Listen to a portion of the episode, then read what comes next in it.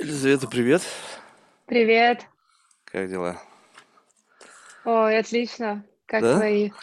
Пойдет, пойдет. Что, готова? Да.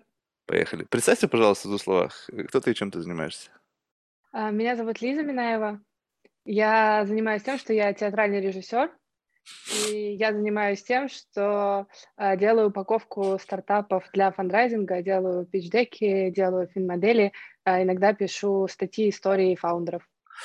Ну, Слушай, вот это очень интересно, в частности, ну, то есть мы все разберем, вот в частности то, что ты сказала. Ты делаешь упаковку пичдеков для а, стартапов. Соответственно, ты сформируешь какой-то некий такой sales speech, который заходит в головы инвесторам. Ну да.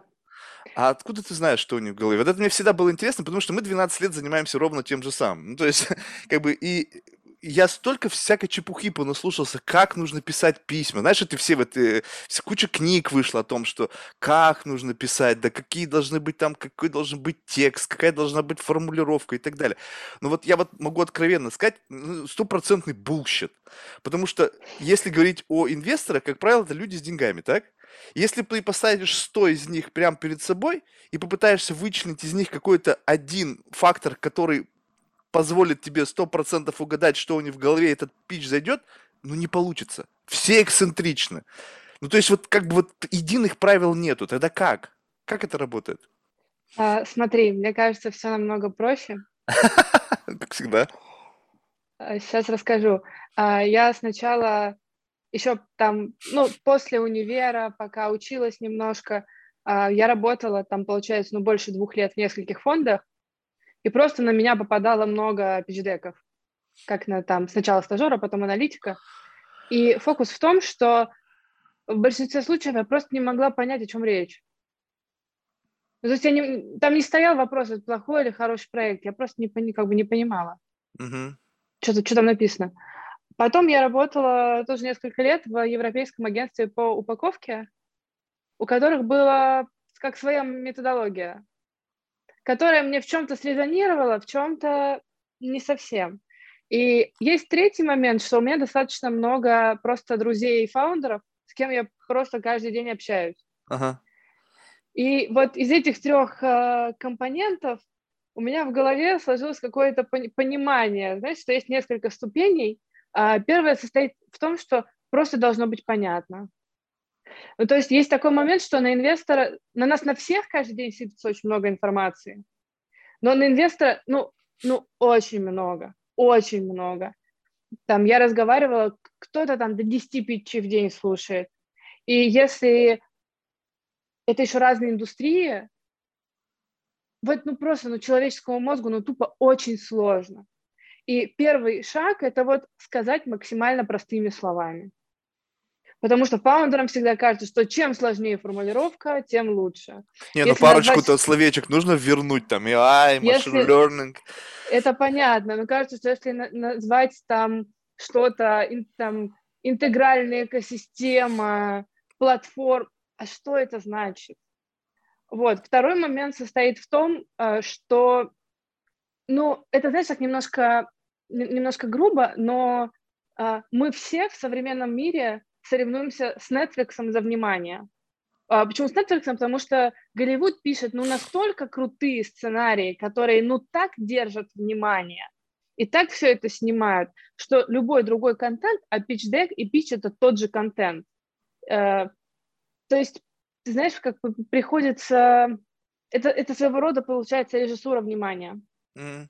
А, Исходя из структуры контента и того, как ты потом делаешь дизайн, это, это режиссура, и твоя задача довести человека до конца, рассказать ему историю, которую ему не захочется за- закрыть, потому что вероятность, что он откроет, а там придет уведомление, и он уже никуда не вернется, она реально большая. Третий момент есть в том, что далеко не сразу pitch попадает сразу, к, или pitch попадает сразу к партнеру. А, Например, вот недавно разговаривала с партнером фонда, он говорит, что приходит где-то полторы тысячи питчдеков в год, а он видит только 250. То есть один из шести только попадает к партнеру. И второй момент в том, что с большой долей вероятности в какой-то момент питчдек будет оценивать аналитик. а у него, скорее всего, насмотренности, опыта, понимания индустрии намного меньше. И опять же, ему нужно очень так внятно объяснить.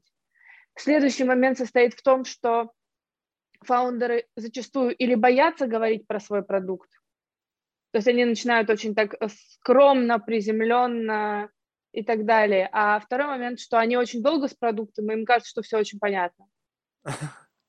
А еще и бывает, как... знаешь, подожди, что бывает еще интересно. Я просто недавно разговаривал с одним представителем, а, он говорил, представителем гейминговой индустрии, и он говорил про а, молодых, вот прям со всех совсем молодых. И они говорят о своем проекте, используя общие слова. Это будет великолепно, это будет грандиозно, но только не, не говоря о детали. То есть они не могут вот, вот детали рассказать, что там грандиозного-то. Это будет самый лучший, это будет самый первый. И он говорит, что это вот прям повально. Это вот уровень где-то, ну, не знаю, 18-16 лет. Ну, это гейминг, там немножко другая история. Mm-hmm. Но тем, тем не менее, что вот здесь, мне кажется, тоже люди пытаются использовать слова, которые ничего не значат. Такое есть, такое есть. И как раз мне кажется, что мастерство в том, чтобы найти золотую середину между тем, что как бы, ну, come on, в pitch deck'е ты реально рассказываешь про то, как все будет хорошо через три года, если вы нам сейчас дадите денег. А, и это, ну, отчасти это очень эмоциональная вещь. Pitch, pitch deck — это очень эмоциональная вещь. Но, с другой стороны, а, всегда есть какие-то факты, всегда есть какая-то реальность, на которую можно приземлиться. И вот если их красиво совместить, наверное, вот здесь получится это очень круто. У меня, знаешь, какой был классный experience? Э, значит, э, как-то, значит, э, ну, понятно, что живя в Америке, нельзя не пробовать заниматься стартапами, даже если у тебя какая-то интересная работа. Ну, просто, не знаю, ради какого, и хрен знает ради чего, просто. И знаешь, а еще ведь я же фантазер жуткий.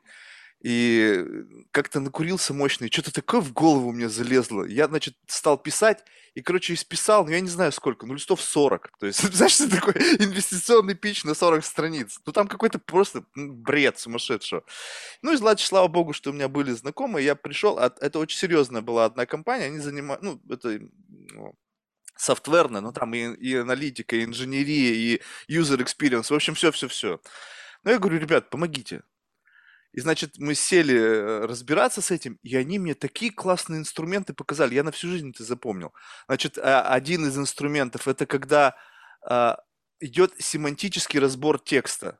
Там, значит, допустим, а, ты разбиваешь весь свой текст допустим, кто, что, где, когда. То есть, отвечая на эти конкретные вопросы, ты выбираешь то, что в твоем тексте относится вот на эти вот э, вопросы. То есть, ты как бы буквально на карточке выписываешь, ну, не на карточке, все как бы в электронном виде, и у тебя получаются такие группы. Кто, что, зачем, почему, как. Потом в этих группах ты берешь и как бы объединяешь вот весь этот набор, там, 50 тысяч слов, которые у меня были из моих 40 страниц, да, ты просто берешь в этой группе, допустим, кто, и пытаешься ее ужать до более больших понятий. То есть, если у тебя есть понятие низкого уровня, но можно обобщить, обобщаешь, обобщаешь, обобщаешь, в конечном итоге у тебя получаются блоки, из кто, но только в обобщенных понятиях. То есть ты обобщаешь до того момента, пока уже это в другую категорию не переходит. Вот. Потом ты между этими большими группами начинаешь рисовать связи, как это все устроено. И в конечном итоге, ну, в общем, там много-много разных итераций. В конечном итоге ты приходишь к тому, что у тебя вот этот вот 40-страничный пич, он превращается в схему с абсолютно понятным сценарием. Что с чем связано, что с чем взаимодействует и вообще как что работает. Я на это, значит, смотрю, и вот только тогда, то есть абсолютно получается уже от меня независящее, то есть вот то, что выплеснулось из моей головы в бреду в каком-то. И когда это все с точки зрения какой-то логики устаканилось, я понимаю, что в этом нет никакой логики вообще, то есть это просто полнейший бред. Так вот, но тем не менее, сам инструмент, он просто невероятный. В том плане, что вот как-то удается текст и вообще саму идею привести до такого состояния, когда любому человеку, даже если у него буквально несколько там минут времени, взглянув на это, понять вообще, о чем идет речь, потому что логика в этом есть. И вот, мне кажется, проблема-то донесения информации у людей заключается в том, что они не, не в состоянии изложить свою мысль, потому что, как ты правильно подметила, у них в голове уже все понятно, они с этим сжились. Но как из этого извлечь то, что нужно донести до человека, чтобы у него сложилось не точно такое же, как у тебя представление, потому что это невозможно сделать за, там, за две минуты, а хотя бы то, что его как бы вот поместит на этот путь, и дальше вы уже с ним дойдете до общего понимания. Вот это же нужно буквально, ну, email пришел, сколько человека времени? Ну, максимум 5 секунд. Вот за 5 секунд что он может себе вместить в голову? Одно дело, это когда face-to-face presentation, там у тебя, ну, не знаю, ну, может, 10 минут дадут, там побольше времени. А вот если email? Слушай, даже face-to-face презентация на 10 минут, а, кажется, что 10 минут это много. Уйти в какие-то разглагольствования, когда будет уже непонятно, о чем идет речь, очень легко. А, Еще одна ошибка частая. Фаундерам кажется, что если фонд технически ориентированный, например, там точно все все поймут. Mm. А вопрос в том, что, скорее всего, у них там кто-то из партнеров или кто-то там в команде специализируется там, на каком-нибудь глубоком, глубоком хардвере и так далее. Но до момента, когда начнется какой-то там условно-технический deal, надо дойти. Слушай, ну вот, э, окей, тогда вот если получается так, что есть такой разрыв между инвесторами и стартаперами, да, которые пытаются получить деньги, но не в состоянии донести свою мысль. Окей, вот просто честно, вот если так, вот ты с ним поработала, результативность какова? То есть прям сразу же люди, вау, и музыка заиграла на заднем фоне, теперь я все понял? Либо это так вот сходу не научить? Слушай, научить, по крайней мере, сделать намного проще. Угу. Во-первых, я когда делаю пич-дек, я в конце показываю, как бы я это питчила. Угу. Не факт, что люди будут делать так же, скорее всего, они не будут делать так же, но у них появляется как один из возможных сценариев. Угу. Во-вторых, как бы, когда у тебя есть пич-дек, по нему проще пичить. И хотя очень многие говорят, что как бы сначала надо придумать пич, потом под него сделать пич-дек, но это скорее разные варианты просто. На мой взгляд, можно как бы пойти от пич-дека и на него уже накладывать пич. А следующий момент э, в том, что когда человек, который вообще не из проекта смотрит со стороны, ему проще понять, э, что в проекте есть классного, что можно проакцентировать, выделить, а что как-нибудь аккуратненько написать мелким шрифтом и сказать, там, я в процессе тоже всегда говорю, что а давайте мы вот это писать не будем, но вас об этом, скорее всего, спросят, готовьтесь отвечать на это. Mm. Появляется больше уверенности и понимания, как вообще будет строиться диалог с инвестором. Понимается больше, э, появляется больше понимания, как про свой проект можно говорить, и ну, чисто из практики все становится намного проще. Это не гарантия, что человек пойдет и сразу же зарейзит. Более того, наверное, у меня среди там клиентов, с кем я работаю, в 20% пока мы делаем pitch-deck, и вот там, не знаю, в следующие полтора-два месяца люди передумывают рейзить вообще. У них там или они перестают проект делать, или там какие-то приоритеты меняются. Слушай, ну вот э, не совсем понимаю, знаешь, одну вещь. Ну вот а, а, мне всегда казалось, что, ну, то есть я понимаю прекрасно, что есть какой-то вот, ну, э, может быть, идеальный проект. Я могу представить себе такой сценарий он, ну, ну, безумно классный какой-нибудь. Но у фаундеров, либо тех людей, которые пришли о нем рассказывать, ну, совершенно вот нету скиллов, чтобы донести эту информацию. И что неужели вот инвесторы, которые считают себя и, ну, и другие их считают такими вот провидцами, гуру, не в состоянии разглядеть что-то классное вот в том, о чем идет речь. Ну, ну знаешь, в этом же какая-то магия есть, да? То есть, с одной стороны, ты э, должна уметь разглядеть bullshit за вот этим красивым pitch'ем, да? Ну, ты согласись, бывают такие люди, которые могут о какой-то херне говорить, ну, настолько красиво, что действительно тебя не покупают. Ну, то есть, вот, ну, не знаю, ну, Блин, ну Apple это вообще просто мастер вот этих всех технологий. Они продают просто буквально одно видео, и все, и ты уже как будто бы возбужден даже, не знаю. То есть, а что казалось бы? Ну, блин, телефон, ну чем он отличается? Да почти ничем. Ну, вот это какое-то нереальное мастерство. Я сейчас не говорю, что там за этим нет технологий, идей, есть. Но в обычной жизни, если, скажем так, сейчас такой очень раскаленный рынок, и, в общем-то, деньги дают, я не знаю, Я уже даже сейчас запутался, дают или не дают. Ну, в общем, как будто бы доносится так, что дают. Лишь бы была классная идея, потому что все живут в экономике упущенных возможностей, да, вдруг не дам, а завтра это единорог, да. Хотя, конечно, это такая баечка, мне кажется, придумана. Но тем не менее, и вот э, есть люди, знаешь, такие как бы не то чтобы ну, как болтуны. Вот у них язык хорошо подвешен, они тебе такую сказку споют. Вай, там, ты просто могут уши, там, не знаю, мед в уши лить. А за этим ничего не стоит. Соответственно, инвесторы, они вне зависимости от того, что им говорят, должны вычленять что-то, что как бы в этом есть common sense. Вот тогда о чем идет речь? То, что просто структурированный пич, его приятнее слушать, и тебе не нужно как бы вот, ну, сильно очень в это вникать, либо это, ну, не знаю, просто инструмент ты сейчас делаешь для тех, у кого так себе проект, но за счет хорошего питча у них есть шанс. Знаешь, я не берусь за проекты, которые мне кажутся так себе. А, понятно. А как ты это понимаешь это? Ну, тут смотри, тоже такая штука, что то, как человек, как фаундер питчит, это, по сути, отражение того, как он в будущем это продаст. То есть это не, то, не только зарезит он сейчас или не зарезит, а это все его следующие раунды, это все его бездев продажи и что, наверное, самое, может быть, важное, это его возможность нанимать людей крутых. Mm. Потому что все мы знаем эту историю про то, что стартап конкурирует с корпорациями за крутой кадры, а, но не имеет возможности платить столько же денег. И тут как бы на обаянии вот этом, в таком профессиональном обаянии фаундера, ну, едет очень много.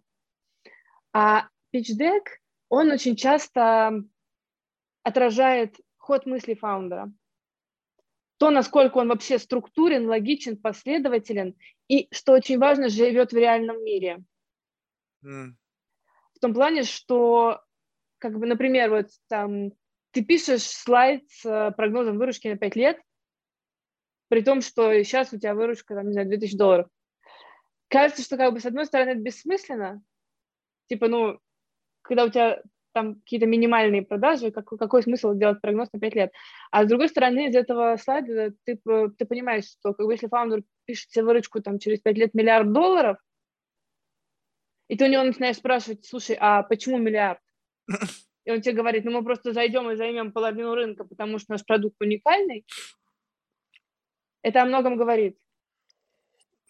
А если фаундер пишет там через 5 э, лет выручку 2 миллиона долларов, но это тоже неинтересно. Это как бы отражает такую, знаешь, амбициозность человека и готовность, э, ну, условно, биться, сражаться за рынок, за там продукт market fit, за что бы то ни было.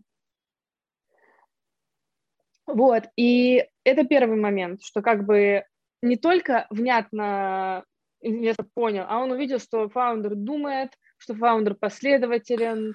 Блин, ну это какая-то вот игра, понимаешь? Это получается так, что э, э, речь идет о чем? Что представитель бизнеса, он просто как более-менее э, финансово адекватен, он понимает, э, насколько эта тема в тренде и чисто теоретически понимает, какой объем продаж, используя идеальный мир, может быть у этого проекта, плюс еще прикручивает туда достаточный уровень опять такой тюнинг, знаешь, эквалайзер.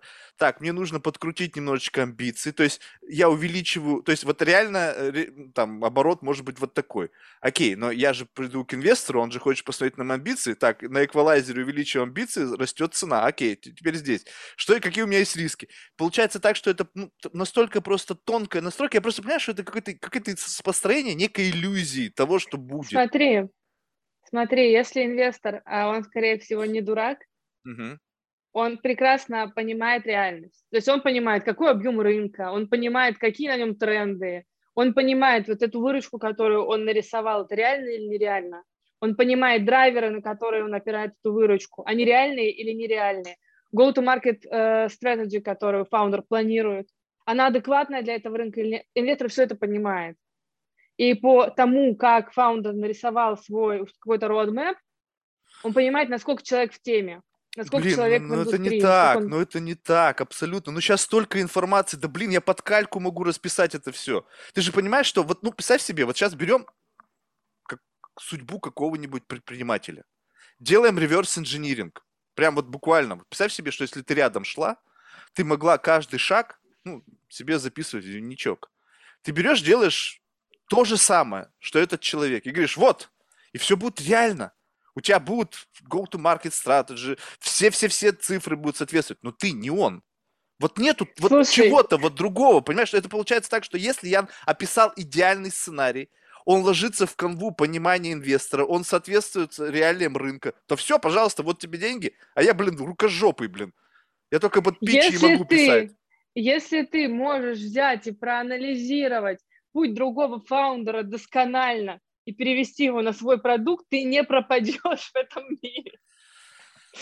Но... Ну. Это, это, это уже достаточно хороший скилл. Вот, а есть еще один момент, что, на мой взгляд, э, стартапов в целом достаточно много. Вопрос в том, что хороших мало, а в целом много, находящихся на стадии э, каких-то первых продаж, ну их мега много. И, на мой взгляд, предсказать, что с ними будет, практически ну, невозможно, потому что там их какой-то успех, они все плюс-минус адекватны, там никто не продает босоножки для рыбок, там ну, какие-то нормальные продукты. И их успех, на мой взгляд, будет зависеть только от э, того, насколько, какие решения будет принимать дальше фаундер, и от того, насколько им хватит ресурсов. И вот на этой стадии конкуренция достаточно большая. И возможность сделать... Э, и тут вот как раз включается проницательность инвесторов, которые умеют реально там что-то понимать, чувствовать и так далее. И, на мой взгляд, сделав какой-то такой структурированный хороший пичдек и просто энергично и так без лишнего вдохновения, не обещая седьмое чудо света, а просто уверенно, энергично запитчить, ты среди вот этого большого количества проектов, ну, даешь себе какое-то преимущество. Нет, с этим я согласен. А как ты еще, получается, учишь и доносить эту информацию? Ну, то есть, ну, одно дело там сделать хорошую презентацию, а другое дело ведь еще как-то об этом рассказать. Некоторые тоже, мне кажется, вот, ну, допустим, вот как я, два слова связать не могут, это пык-мык, что-то там пришел, не знаю, растерялся, еще что-нибудь либо это вот просто я посмотрел, у тебя там есть на базе там школа актерского mm-hmm. мастер, американского мастерства. Конечно, интересно, чтобы посмотреть, что это за школа такая. Я бывал пару раз в Лос-Анджелесе на подобных мероприятиях, конечно, немножечко дико, так, знаешь, непонятно, под чем они там. То есть это тебе не Станиславский. То есть вот как Как раз нет, это как раз Станиславский. Американская актерская школа – это Станиславский, но превращенный в математику. А, Первый раз такое слышу. Из него, ну вот на мой взгляд, насколько я все это понимаю, из общения там с американскими коллегами, актерами, режиссерами, они немножко более прагматичные люди. У нас люди, кто идет в России, кто идет в актерство, кто идет в режиссуру, это люди, которые вот чувствуют свое призвание, жить без этого не могут, ну вот это все. А в Америке очень-очень многие актеры, 95% воспринимают это просто как работу.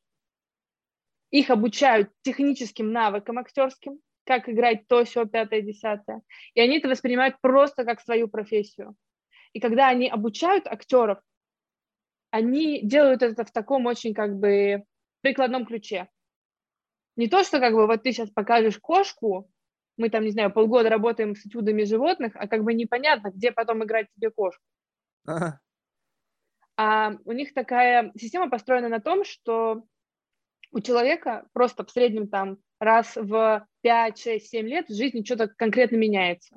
Там кто-то умер, э, там, не знаю, женился, вышел замуж, родились дети, там, ну, переехал, что-то такое. И примерно каждые там 5-7 лет ты можешь играть разные типажи, которые тебе близки твоей органике. И американская школа вот настроена на то, чтобы дать человеку инструменты, которые помогут ему подчеркивать свою органику и вытаскивать из нее персонажей разных. Ну, вот, вот ты очень точно подметил, но мне кажется, знаешь, что как бы э, одно амплуа. Ну, то есть вот а, этот актер, он хорош в этом конкретном амплуа. И вот чем... Мне казалось всегда, что вот в чем преимущество российской школы, я не знаю, конечно, вообще сейчас mm-hmm. совершенно не вправе судить, вообще понятия не имею. То есть если я буду что-то какую-то чушь нести, ты меня поправь. Ну, то есть вот, на мой взгляд, величие э, актера, неважно, кино, театра, заключается в том, что у него есть калейдоскоп амплуа. То есть я могу быть этим, этим, этим, и я везде буду органичен. Я, мне везде будут верить, что вот я – это я. Сейчас, я не знаю, раньше фильмы там 60-х годов, 80-е, блин, любой, золотой век Голливуда, на мой взгляд, там люди играли блестяще. чем это дальше шло, но стал я замечать, что есть люди, которые играют одну и ту же роль. Вот прямо вот он один и тот же человек под разным именем в разных фильмах, и сценарий вокруг движется вот персоналити. Вот, допустим, взять этого Брюса Виллиса. У него в каждом фильме болит голова, он пьет аспирин, у него похмелье, у него вот... Любой фильм возьми, ты это увидишь. Получается так, что вот представь себе, что ты мастер в чем-то и тебя берут вот как мастера в чем-то, где тебе люди верят, где вот и тебя берут и втыкают тебя без изменений в разные сценарии. Ты, ты играешь сам себя.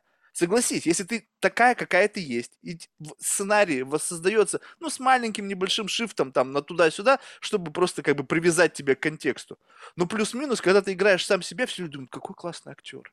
Ты посмотри, как он сыграл. Блин, это то же самое, что э, Энтони Хопкинс сыграл старика с dementia'ей, да, и ему дали за это Оскар. Блин, да он сам недалек от этого. Come on, он уже сам старик, он уже, это его жизнь. Он плюс-минус в этом состоянии перманентно пребывает. Да, классно сыграл. Ну, блин, да как его он сыграл-то? Он сыграл самого себя. Только понятно, что у него нет такого страшного заболевания, и дай бог ему там многих лет жизни, но тем не менее. А, а актер-то, мне кажется, вот ты мне сказала быть кем-то, и я им стал. А вот такого, мне кажется, сейчас очень редко случается. Ну, прям, блин, ну, прям редко. Мне кажется, что в целом дискурс какой-то актерский от этого отходит, чтобы быть кем-то, и он к тому, чтобы быть собой. Ну да, а себя. потому что это проще, это такая офигительная опять отговорка. Это Знаешь, очень сложно, это очень сложно. Тебе быть кажется, самой? проще. Про, про, ну вот ты сейчас что, не сама, и... ты сейчас со мной играешь или ты сама? Вот я сейчас с кем разговариваю, с тобой или там с фасадом коммерциализированным, ты сейчас что-то продаешь, или ты сама такая, какая есть? Ну я же не актер. Ну вот и все. А представь себе, что ты в кино. Вот ты сейчас сама себя сыграла и на 5 баллов. Что дальше? Что еще нужно? Мне кажется, это, это все тоньше. То есть все равно истории, которые будут один, на, один в один, как ты, таких историй почти нет. Тебе всегда их нужно настраивать. Но человек все равно может играть только то, что он знает.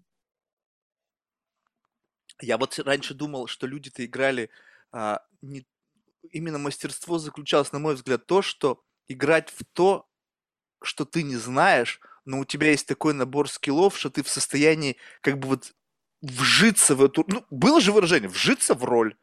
Вот ну откуда ну да, это? Ну, ну вот, например, там самый банальный пример. Человеку, у которого нет детей, но невозможно сыграть смерть своего ребенка.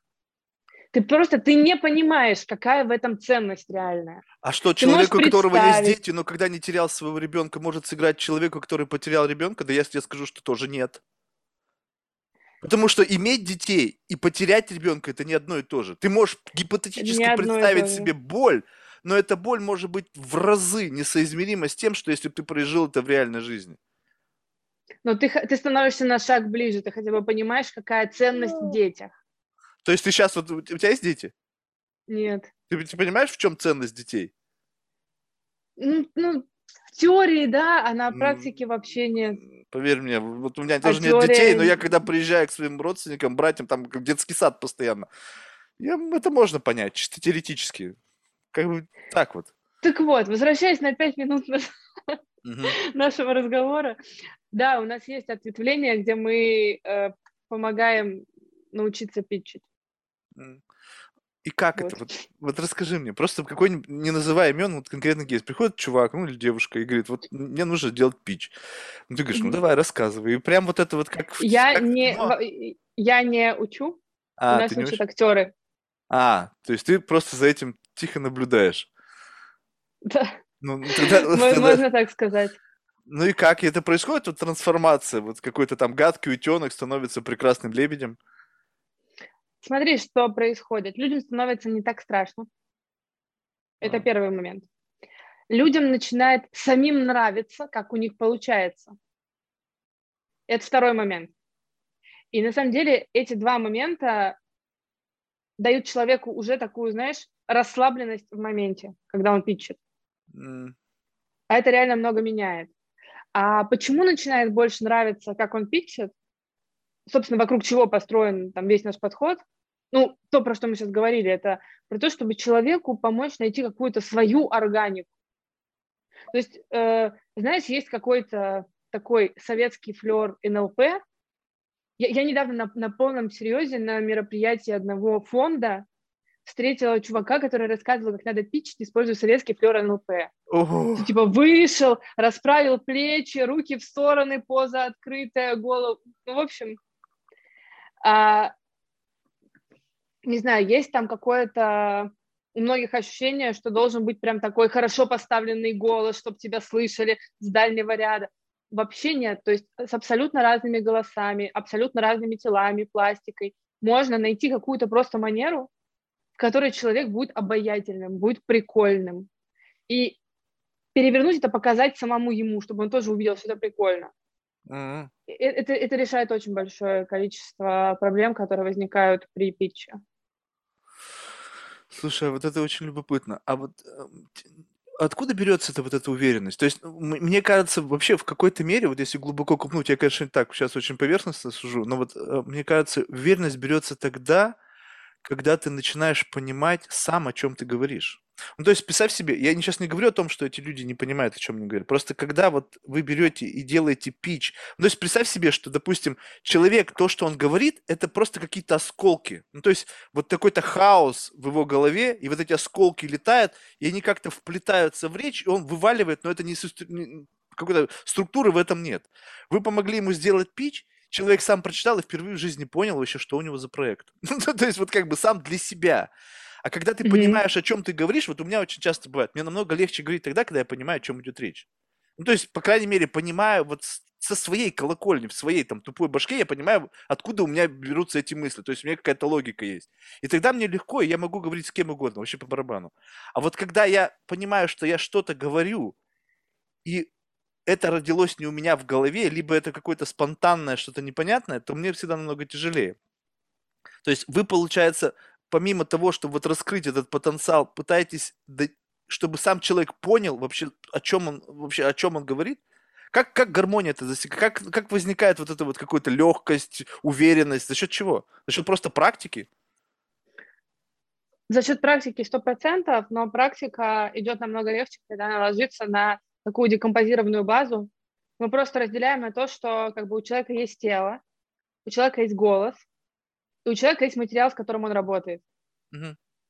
Как бы и есть аудитория, с которой он работает. Uh-huh. И мы про каждый из этих компонентов рассказываем. Про то, как, э, ну там, не знаю, возьмем тело, например, про то, как, э, как я скажу, условно, краска пластики то есть это более статичные, более медленные или более амплитудное передвижение, более там, широкое, резкое. Как это влияет в целом на общее впечатление, которое от речи рождается? То есть мы рассказываем человеку ряд каких-то очень базовых таких актерских вещей. А, рассказываем то, что ты говорил про текст в том числе, и как его писать, и как его учить. Mm. А как, учить? Какой, какой, Учить или да. понимать? Вот я вот, вот, кажется, вот все, что касается учения, ты знаешь, у меня был пример в школе. Ну, то есть я учился в физико-математическом классе, я пошел сдавать физику. Я реально выучил все, что касается физики. Я прям до, вот, даже до сих пор некоторые вещи помню. Но мне сказали решать, я вообще ничего не понимаю. Ну, то есть вот разрыв между тем, что я выучил, и тем, что я понимаю, он был гигантский. Как, что ну, значит, слушай, ты учишь если... своего предпринимателя, который родил этот проект, он его выносит, да. выучить текст? Как показывает практика, угу. идеально, идеально. Это когда человек теоретически знает текст, он его, скорее всего, сам написал, сам выучил, а выглядит это так, как будто он рождается в моменте. А, вот это хитрость опять. А, это э, создается за счет интонации, за счет пауз, это реально выглядит так, как будто человек подбирает слова, но он знает текст. Опять же, здесь играет очень большую роль волнение. Когда человек знает суть, начинает импровизировать, он начинает волноваться. У него начинаются какие-то, знаешь, вот эти вот блуждания в междометиях, паузах, таких уже неестественных.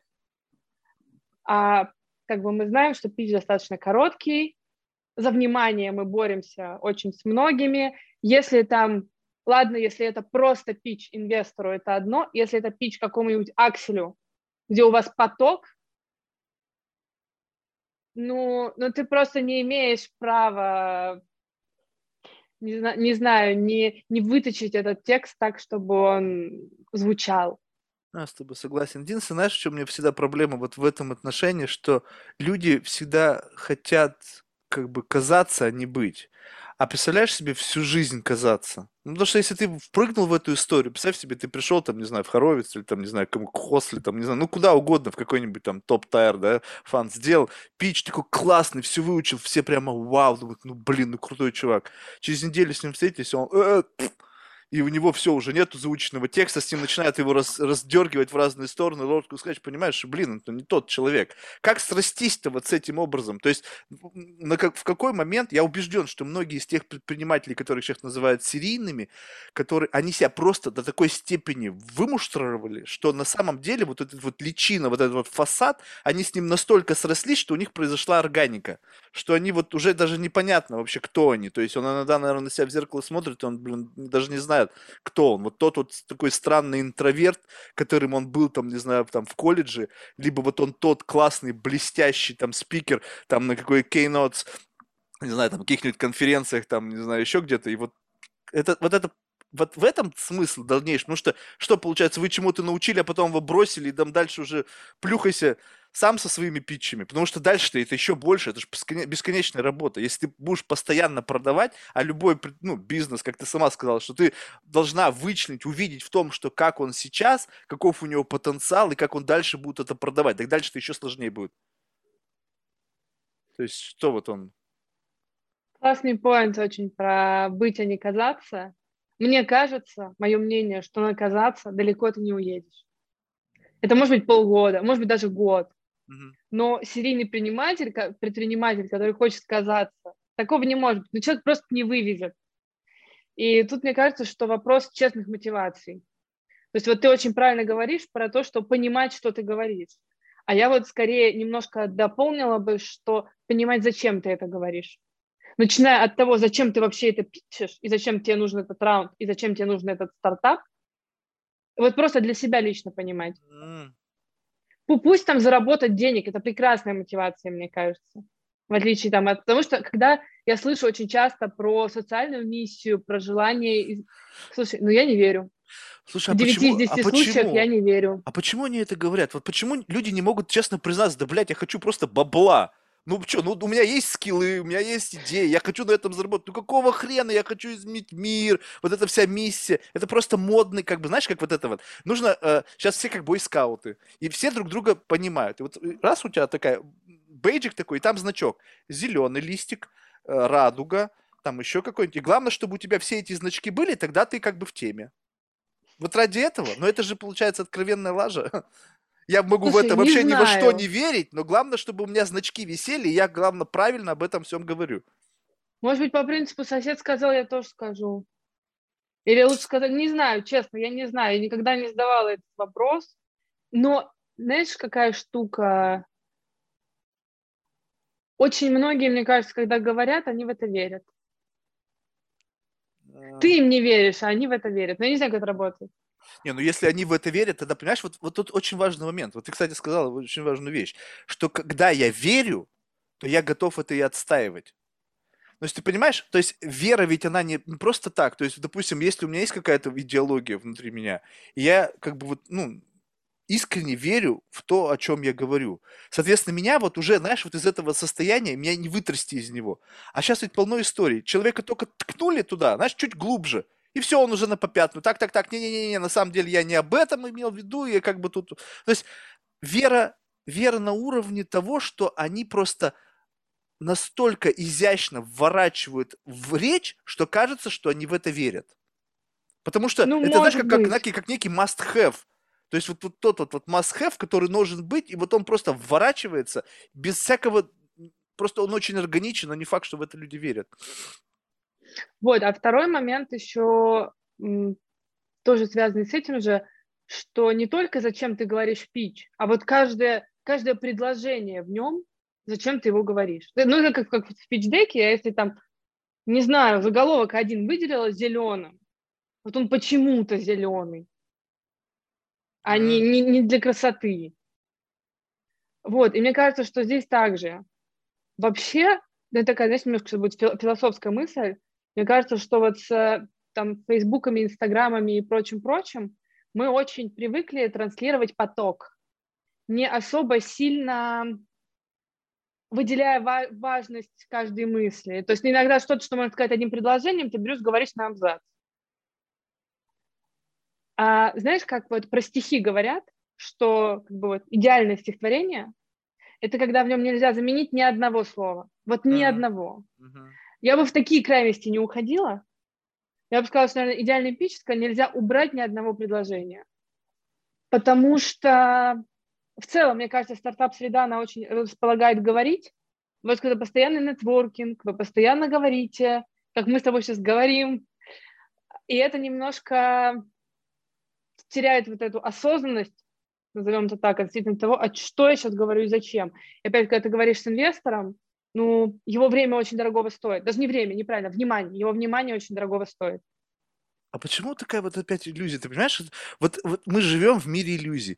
Вот а, как, смотри, опять продали. Время инвестора стоит очень дорого. Да ни хрена. Неправильно, я, я исправилась. Не время, внимание. Да даже внимание. Да какого хрена? Это его деньги. Понимаешь, на самом деле эта игра как бы вин-вин. Здесь неизвестно еще, то есть мое внимание, оно для того человека, который как бы к нему пришел, на самом деле не должно быть создаваться иллюзии, что, ой, я должен быть благодарен там за время. Вот я сейчас тебе благодарен, по сути, потому что ты могла бы сейчас заниматься чем-то другим, да, потому что из этого как бы, ну, тут ты, ты капитализации никакой не будет. Но когда инвестор приходит, предприниматель с потенциально хорошей идеей, тут неизвестно еще, кто в, кто в, в ком за, больше заинтересован. Ну, потому Я что, с тобой очень согласна. Вот эта иллюзия, мне кажется, что вот время инвесторов, да блин. Что вы Знаешь, тоже перегибаете палку? Любое, любое внимание, даже ну, в, в современном мире, в целом внимание, вот это да. оно очень дорого стоит, потому что очень много идет в проброс. Угу. Когда я вроде как с тобой слушаю, а сама сижу и, раз, и там размышляю, куда бы мне там следующую каталку на сноуборде вставь. Блин, слушай, неужели я вот так вот такой скучный собеседник, что сейчас параллельно... Это такие... пример, это а. пример. А, вот, и как бы инвестор точно так же должен быть, ты очень правильно говоришь, благодарен э, стартапу как минимум потому, что фондов подходящих много, а стартап такой один. Да, вот это так. Слушай, ты знаешь, сейчас, может быть, не совсем в тему, но просто вот, а, просто я понимаю, что с тобой на эту тему можно поговорить. Совершенно недавно мне открылось, ну, опять же, открылось, и тут нужно правильно понимать терминологию. то есть не то, чтобы какое-то открытие сделал, да, или какую-то гениальную мысль, а вот просто я заметил кое-что. И это очень как бы связано с питчами и со всеми делами. Знаешь, это вот связано с инфо-цыганами я не знаю, как-то я заметил, что ты вообще слушала вот хоть что-то из того, что они говорят? Ну, просто вот даже не, не, ради того, что ты как бы вот в теме, а просто вот случайно.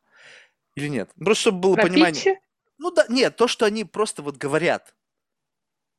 Ну, не важно, ну, там кто... обычно, знаешь, такие хорошие продажи, эмоциональные продажи. Вот послушай, я, я просто, знаешь, какую обнаружил абсолютно идентичную во всех их э, спичах вещь. Они строят мосты смысловые. Я даже специально, когда записывал, ну, вот это все дело, я просто записал и потом внимательно послушал. Это просто бред. Представь себе, что я сейчас попытаюсь это вот в своих визуальных образах. Представь себе, что у тебя есть, допустим, какая-то спица, и ты на нее надеваешь э, какие-то термины, ну, просто какие-то концепты. Бум, бум, бум, бум. И она есть, вот, вот, скажем так, вот мы с чего-то с тобой начали, и это как бы идея о том, о чем мы с тобой сейчас разговариваем. И потом я начинаю, как вот будучи инфо-цыганом, набрасывать разные концепты. Там, не знаю, квантовая физика, там, ба-ба-ба, сознание. Ту, ту, ту. И, и вот чем больше я набрасываю, в какой-то момент просто у человека в состоянии, не, у людей, у многих не в состоянии вывести вот этот вот весь мост, потому что туда набрасывается такой груз из концептов, что в какой-то момент он ломается, щелк, и ты вообще не понимаешь, о чем идет речь. То есть вот логика пропала, вот она просто ее нет там, там ничего нету. И в тот момент, когда у тебя что-то сломалось, ты потеряла ход мысли, тебе берут и вворачивают что-то вообще не относящееся к тому, с чего это все начиналось. И ты думаешь, блин, а как ты здесь вообще оказался? Вот посмотри это, и ты увидишь одно у всех и то. Как, а как То есть люди говорят о вещах, которые, ну, вообще не должны в их голове быть. Да ты понятия, блядь, не имеешь, что такое квантовая физика, какого хера ты это вворачиваешь в свой спич, это вообще не относится к тому, о чем, что ты говоришь. Но это такой набор вот этих терминов. И я думаю, это какой-то прием, это какая-то техника, потому что если это есть у нескольких, причем, ну, как бы из разных областей, э, разной степени как бы узнаваемости, успешности, это методика какая-то? Вот ты вот, ну, я, может быть, как-то неправильно объяснил, но вот ты сумел уловить идею? Вот это есть какая-то методика в донесении информации, вот именно вот ломать голову человека, чтобы потом, когда он растерян, не понимает, о чем идет речь, бам, ему что-то туда запихнуть, чтобы он какую-то, как будто бы ему золотую пилюлю протолкнули. Слушай, я не знаю в плане там каком-то э, научно, как это слово называется, опытном, в общем. Я могу только порассуждать. Ну окей. Пусть так. Что, во-первых, когда тебе говорят э, какие-то умные, сложные слова. Причем очень ты... быстро, и прямо вот они. У тебя есть ощущение, что ты какой-то немножко причастен к избранному. А... Но это даже, наверное, не основное. Люди любят оперировать концептами. Потому что это тебе дает, э, не конкретно тебе, а просто человеку дает иллюзию, о которых мы сегодня говорили, что мир возможно объяснить и мир понятен. Mm-hmm. На самом деле каких-то реально, на мой взгляд, законов, работающих в мире, точно так же, как и в бизнесе, их особо нет. В физике есть, в мире нет. У меня есть любимый пример. То есть, э, например, э, сейчас такой шаг назад, очень любят, там, когда идешь куда-нибудь на работу, устраиваться в какую-нибудь корпорацию, тебя очень любят спросить все фреймворки, все там какие-то вот эти инструменты, которые, за счет которых любую свою ошибку ты сможешь объяснить. Я же делала по фреймворку, но, на мой взгляд, это все вообще не работает, потому что, ну, предсказывать мир по какому-то фреймворку, там, не знаю, квадрат 2 на 2 достаточно бессмысленно. У меня есть любимый пример э, про Spotify. Mm-hmm. Есть, э, там, если смотреть их историю, они ну, типа, вот, вот есть какие-то феномены, которые существуют вопреки. Там, если начать разбирать, там, как строилась эта компания, выглядит примерно так. Что чувак такой, так, какую самую нерешаемую задачу я могу себе придумать? И вот от этого он дальше пляж. И через там какое-то время, не, не помню, там 3-4 года существования, они решили запустить стриминговое телевидение. Ну, по сути, то, что, то, что Netflix тот же, то, они той же самой командой, они потратили на него примерно 500 миллионов долларов, и оно никуда не полетело. И никакого как бы адекватного объяснения, почему, особо нет. А у других потом полетело. Причем даже не потом, а почти в то же время. И команда та же самая, которая сделала Spotify, который там... К нему вопросов нет.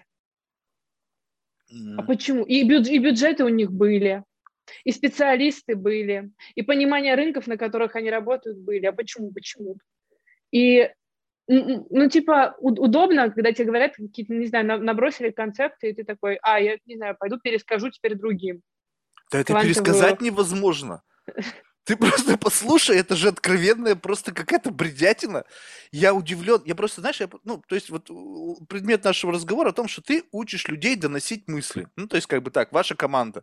И сделать это максимально органично, чтобы каждый ценил свое время, это время было эффективно использовано, и, в общем, каждый достигал своих целей.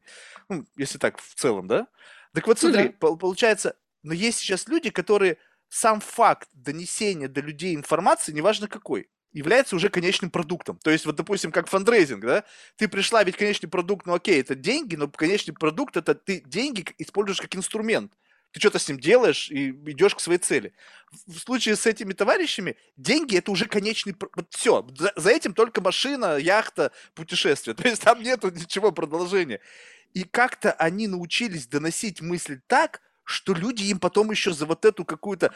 У меня был Виктор, э, подожди, Виктор или Вадим? Виктор Коган, психолог, просто выдающийся человек. И он назвал, есть такой термин, а, словесная окрошка у шизофреников. То есть он, когда человек говорит, и он свои мысли излагает путем вот какой-то вот такой, какой-то, знаешь, такой непереваренной блевотины непонятной. И я после того, как я это услышал, видимо, знаешь, как засечка такая, щелк в голове. И я потом, когда слышу это, когда идет это вот с экрана, я понимаю, что это и есть та же самая вот эта вот словесная окрошка, которая вот как-то там что-то порубили, порезали и вот тебе людям выдают. И как-то это продается. Я подумал, что в этом, наверное, есть какой-то инструментарий. Но видишь, получается просто его, ну или нет, или просто мы сейчас его не можем выхватить. Я просто Слушай, думал, что не, если это знаю. работает, как это работает? Но из того, что там я что-то где-то урывочно читала, тоже изучала, что как бы весь этот инфо, инфобизнес придает надежду. Там конечный продукт – это надежда. Ну, то есть я когда смотрю, там, ну, регулярно что-то ты где-то видишь, то есть, типа, я ну, просто не понимаю, ну, типа, кто, неужели это кто-то покупает? Но потом, как бы, я осознаю, что я живу в своем изолированном мире, который я себе со- собрала. Он состоит из тех мест, которые я выбрала, из тех людей, которых я выбрала, из того контента, который я выбрала. А мир очень разный, там полно всех, всех кого угодно, и а ты что, не путешествуешь между мирами-то? Слушай, а, наверное, я путешествую, но не знаю, человека, который... Там в моем окружении нет людей, кто покупал бы какой-нибудь курс по трансформации реальности своей А вот я тебе рекомендую вот туда вот скатись, потому что скатайся как-нибудь, так, знаешь, как, типа, на уикенд. А знаешь почему? Я всегда, ну, как бы, на самом деле, это такое странное упражнение, конечно, оно, может быть, как бы, человек, который занимается адекватно, думает о тайм-менеджменте, сказать, что это бред, но, э, ты знаешь, иногда погружаться в, ну, как, попытаться понять какой-то абсурд, это необходимо. Понимаешь, потому что э, одно дело, когда ты можешь как бы жить в мире, вот, ну, как бы действительно создать свой мир, в котором ты можешь чувствовать себя максимально комфортно, окружить себя людьми, как максимально, которые соответствуют твоим представлениям. Но, понимаешь, ты же не можешь выключить остальной мир. И если ты не понимаешь, что там происходит, ну, просто, то есть можно, конечно, взять и это тоже выключить. То есть прям вот что-то происходит, что ты не понимаешь, как бы, ну, понятно, челк нету, да, но это настолько происходит какое-то вот закапсулирование, что если произойдет, не дай бог, ситуация, когда ты ты будешь как бы вот в этой ситуации, ты будешь совершенно не, просто не готова. это будет просто вот такое ощущение, что ты столкнулась, ну, не знаю, с НЛО, и ты не можешь поверить, это реальность или это тебе кажется. И поэтому вот эти путешествия туда, где как бы даже, может быть, быть не хочется, они на самом деле немножечко помогают, как ты знаешь, не то чтобы а, понять, потому что, наверное, понять это будет очень сложно, по крайней мере, разобрать инструментарий, чтобы не оказаться вот как бы неподготовленным. И вот подобные путешествия последнее время за счет того, что я стал записывать подкасты и, знаешь себе, влетать в миры людей вот так вот совершенно, ну, как бы, случайно, да, то есть вот согласись, а, мы с тобой не были знакомы, первый раз друг друга в жизни видим, и мы уже о чем-то с тобой беседуем, и как бы вот это все происходит в очень короткий промежуток времени. Это же вот как раз-таки вот это та же самая ситуация. И сейчас это стало возможным. Раньше такое, думаешь, было возможно? Представь себе вот так вот. Но это редкий случай, когда, не знаю, где-то, блин, не знаю, зал ожидания аэропорта, ночь, отложили рейс, и просто вот, ну, нефиг делать, и тут как-то попался человек, и ты почему-то решил, что с ним можно разговаривать. И это то поезд. крайне редко. А, поезд? А, не знаю, в поездах мало ездил. Ну, ну, может быть, поезд. Ну, то есть вот, вот эта ситуация. Как говорят, я не знаю, я никогда не общалась с тем, с кем ездил в поездах, но говорят, что это частый феномен, когда начинаешь разговаривать с человеком. Вот, а представь себе, сейчас это стало прям вот так возможно. И ты из этого всегда выносишь что-то вот, ну, как бы, знаешь, действительно уникальное. Потому что это же все равно вот какой-то, ты делаешь какой-то анализ вот того, как бы вбрасываешь свои мысли, и они выходят через призму восприятия человека – и ты как бы, понимаешь, mm-hmm. иногда бывает очень удивлен тем, что ты ожидал одно, а вышло-то совершенно другое. Думаешь, опа, а как так получилось? И поэтому вот как бы вот эти путешествия, мне кажется, вот сейчас люди все говорят о этих там баблах смысловых, там информационных. Блин, это просто новый вид путешествия. Раньше ездили там, не знаю, там на Кипр, Гавайи, там, не знаю, там в Мексику, а сейчас можно просто путешествовать в другие смысловые баблы и получать там просто невероятное удовольствие просто от того, что как бы, блин, думаешь, ребята, главное тут, вот тут вот помогла бы школа Станиславского. Знаешь, что еще важно? Ведь ты же не можешь прийти в чужой бабл и, будучи откровенным чужаком, получить инсайт. Так? Ты же должна как-то так, как хамелеон, как-то адаптироваться туда, не просто, во-первых, зайти, а если зайдешь, на тебя сразу же, как, знаешь, как это, как, э, э, ну, как, как, э, как иммунитет знаешь, на тебя начинают они чувствуют, что ты что-то чужеродное, начинают тебя атаковать. Поэтому ты должен со своего сойти. И вот тут вот интересно, вот ты-то вот как раз-таки могла бы мимикрировать так легко, поскольку у тебя есть понимание вот этого актерского мастерства, и ты можешь, мне кажется, путешествовать куда угодно. И оттуда выносить интересные вещи, которые можно использовать в бизнесе. Это все, опять же, к чему это, да? То есть одно дело просто так ради хобби, а с другой стороны, даже где есть откровенный абсурд, но в этом абсурде, задумайся, миллионы людей, которые каким-то образом на это ведутся, ты, просто задумайся сама. Одно дело, что там какой-то бред, надежда, неважно что, насрать на это. Главное, как. Вот как это удается. А это инструментарий. Если этот инструментарий взять, вот просто, неважно, что там на него навешено, я думаю, что он универсален. То есть, будь то это надежда, будь то это стартап, который тоже, в принципе, надежда, да, надежда на то, что мы вместе все охренительно заработаем и изменим мир к лучшему. Что, херовая надежда? По-моему, отлично. И вот этот инструментарий, его можно, мне кажется, использовать где угодно. Поэтому я не просто так спросил про путешествие. Слушай, кон, достаточно такая контринтуитивная для меня мысль. Я часто пытаюсь прикоснуться к чему-то прям совсем непонятному. А, например, там не знаю, гейминг для меня непонятный. Uh-huh. То есть я, знаешь, то есть понимаю вот эту механику такую дофаминовую, там, отчасти, например. Не понимаю, почему она, то есть она у меня не срабатывает, а мы же меряем мир по себе, и ты уже не понимаешь.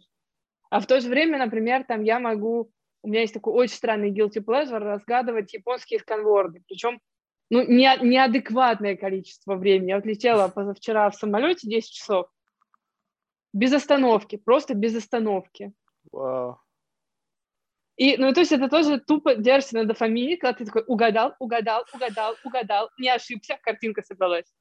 Слушай, ну вот это один на один, ты сама с собой. Понимаешь, почему? Если ты в гейминге пытаешься понять, садясь за PlayStation, пытаешься отшутить этот дофамин, ты никогда не поймешь.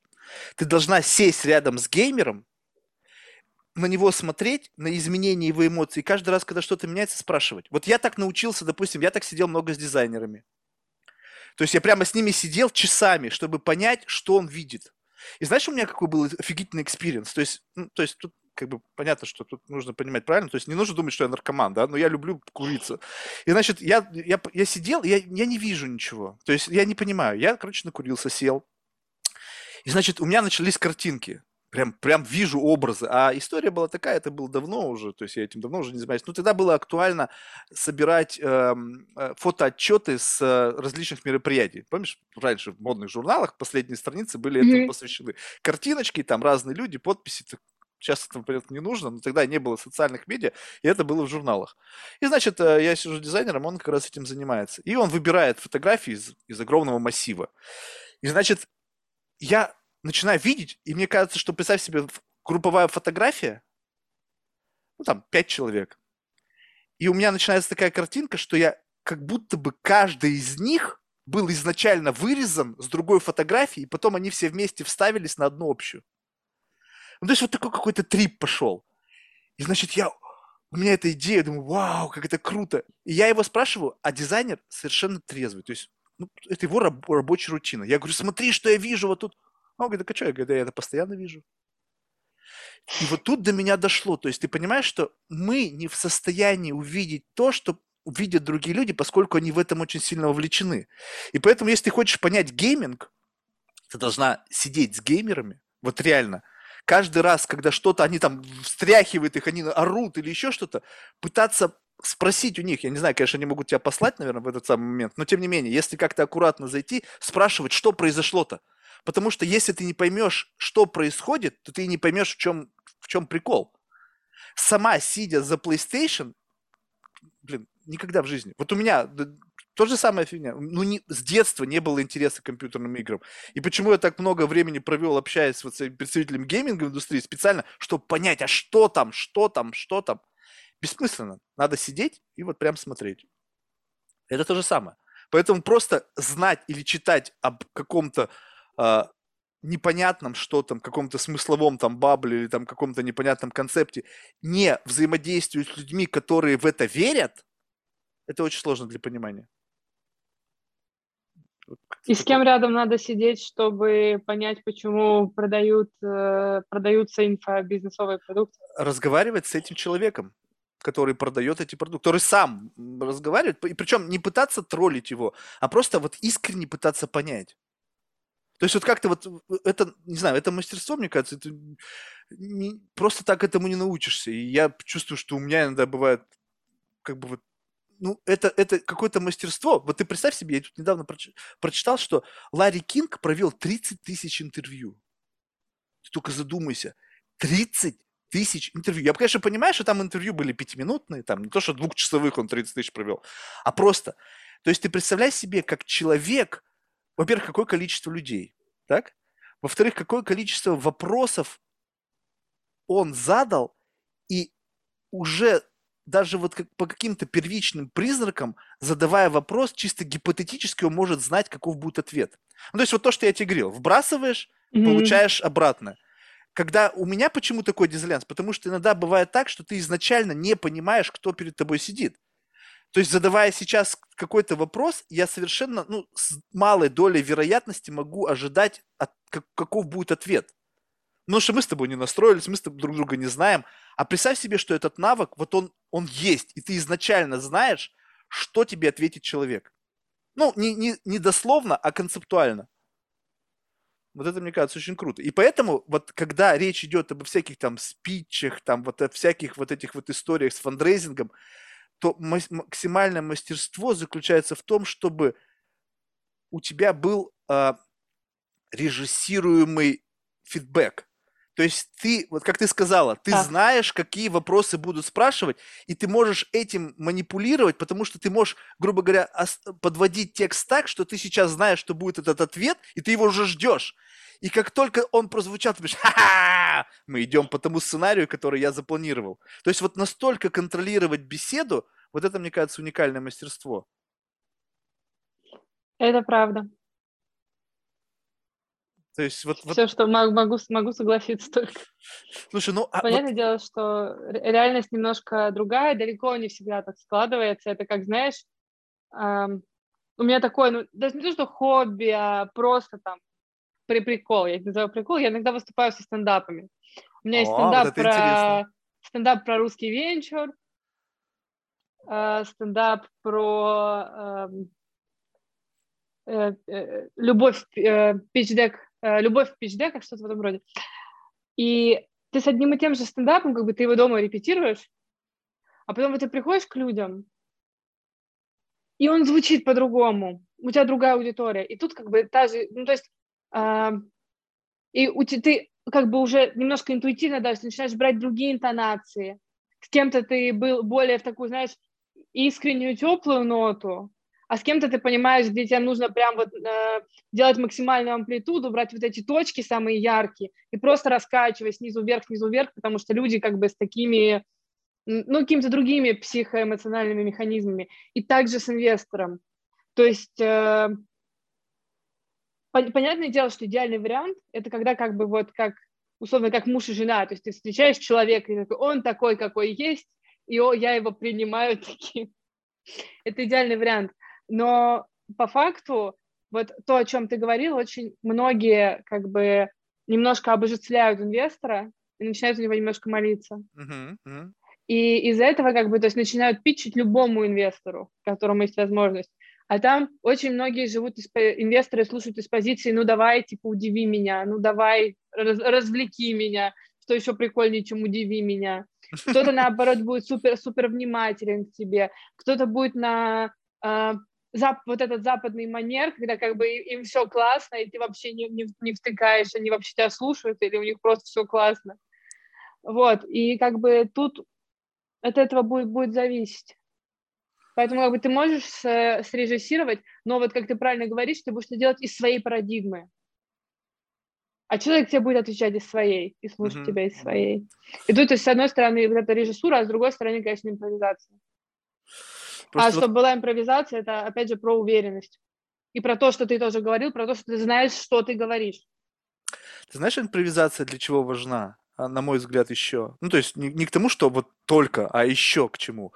То, что вот представь себе, что ты идешь с одним сценарием, а человек начинает по-другому реагировать. И у тебя должно, в зависимости от того вот первичного анализа его реакции, ты понимаешь, что это не тот, как бы не тот э, способ донесения информации до этого человека. Ты должен изменить, ну, то есть, вот как ты говоришь, да, то есть ты, условно, есть какой-то диапазон, и ты в разных, в зависимости от того, как человек реагирует, ну, представь себе, да, один удиви, ну, то есть это отдельная история, ты должен действительно его попытаться удивить, потому что иначе это смысл его сегодняшнего мероприятия, он здесь ждет, что его удивят. Кому-то нужно, не знаю, развеселить, да, то есть, ну, то есть, в зависимости от того, что тебя ожидает, то есть, разных, разные люди хотят прийти к одному и тому же разными путями. Через удивление, через восторг, через, там, не знаю, скрупулезный анализ. И в зависимости от того, кто перед тобой сидит, как говорится, нужно изучать своего собеседника заранее.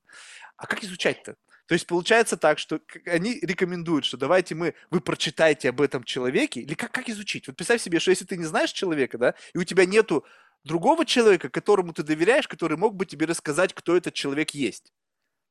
Ты знаешь, мне кажется, что здесь, а, не знаю, не, не могу а, говорить на 100%, но мне кажется, что фаундерская среда плюс-минус достаточно открытая. То есть на какие-то реквесты люди в четырех, скажем так, в четырех из пяти случаев реагируют адекватно, и в двух из четырех скорее всего, если имеют возможность, как-то тебе помогут. И если мы говорим про инвесторов, а, я думаю, это не проблема сегодня найти тех, кто уже им питчил, с ними коммуницировал. Но это будет субъективная далее, оценка, ты же понимаешь, что это будет... Суб... То есть ты... Конечно. Вот скажем так, вот ты сейчас со мной разговариваешь, безотносительно сейчас тому, что ты обо мне думаешь. Просто несколько сценариев. Может быть с плюсом, может быть с минусом. И в зависимости от того, когда в следующий раз тебя кто-то спросит обо мне, ты выскажешь им свою субъективную оценку. А может быть для меня, с учетом того, что, ну, для другого человека, то, что ты сочла минусом, будет плюс, потому что я где-то вот могу с, вот с этим работать лучше, чем с тем, что ты для себя считаешь плюсом. Понимаешь, вот это вот очень субъективно, mm-hmm. и поэтому до конца будь уверен, такую информацию, почему говорят, вот референс, да, среда открыта, да ты же, блядь, сама не знаешь, кто этот человек. То есть, если у тебя есть возможность с ним Конечно. связаться и спросить про другого, ты должна в этом человеке быть уверена. Да я сейчас вообще, у меня а, ну, гигантский круг общения, но я сказать, что в каждом из этих людей уверен, что у нас есть какие-то ну, такие ключ, ну, по базовым по каким-то пунктам э, связующие звенья, да блин, до 90% нет. У меня есть там 3-4 человека, которых я знаю как облупленных. И вот если он мне что-то скажет, то я буду понимать каждое слово из того, что он мне сказал, с учетом всех смысловых привязок, которые только могут быть. Если мне человек скажет, даже не думай, я даже не буду заморачиваться по поводу того, а почему не думай, потому что я знаю, что это как будто бы я сам принял это решение. Вот такой уровень доверия. Но когда это просто, слушай, мы там с тобой LinkedIn коннектимся, слушай, вот я знаю, что ты с этим человеком общался, скажи мне, что он, как он, Представляешь себе, даже если человек открыт, и он тебе напишет, насколько можно верить тому, что там будет написано?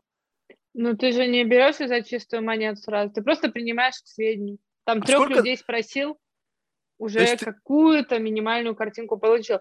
Но здесь, мне кажется, играет роль другой момент, какая у тебя конечная задача. То есть, если у тебя задача зарейзить любой ценой в ближайшие два месяца, наверное, ты, ты будешь максимизировать какие-то другие вещи. Тебе будет важнее как бы удержать интерес инвестора и попасть в него. Если у тебя задача а, понять, подходит ли тебе этот инвестор и хочешь ли ты его себе в стартап, это совсем другая история. И там тебе не надо ни у кого особо ничего узнавать, ты просто приходишь с ним разговариваешь. А, вот это интересно. Вот такой вариант мне больше нравится, потому что это означает, что ты уже в сильной позиции, и ты просто уже ты выбираешь, кто у кого брать деньги. Ну, просто как бы ситуации разные бывают, и фаундеры разные, и цели у всех разные. Вот, короче, опять просто про вопрос, зачем и все. Не, вот то, что ты описал, это, мне кажется, это возможно только в сильных позициях. Это когда я слышу от инвесторами, что вот я там за одним проектом бегал. Понимаешь? То есть это все уже, уже ситуация поменялась. Тут уже инвестор на цирлах прыгает, чтобы денежки занести. Потому что там как бы желающих очень много. И вот тут появилась риторика, новая риторика, очень интересно, что мне нужны умные деньги. Вот когда ты это слышишь, у тебя в голове вот это что, вот это вот, о чем это говорит?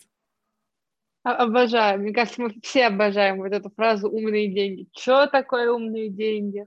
Вот как ты это э, видишь? Кто, кто такие smart money? Uh, ты знаешь, я тебе приведу пример. Uh, есть фонд, у которого есть про... Они как бы не декларируют себя ни как акселератор, ни как вот... Нет. Но у них есть отдельный свой департамент маркетинга бездева, в лице там, ну, большой прям, чуть ли не там 20 человек. И они, если видят, что у стартапа есть продукт, есть какой-то минимальный продукт market fit, но нет продаж, они просто готовы взять и приложить свои продажи. Мне кажется, это вполне себе money.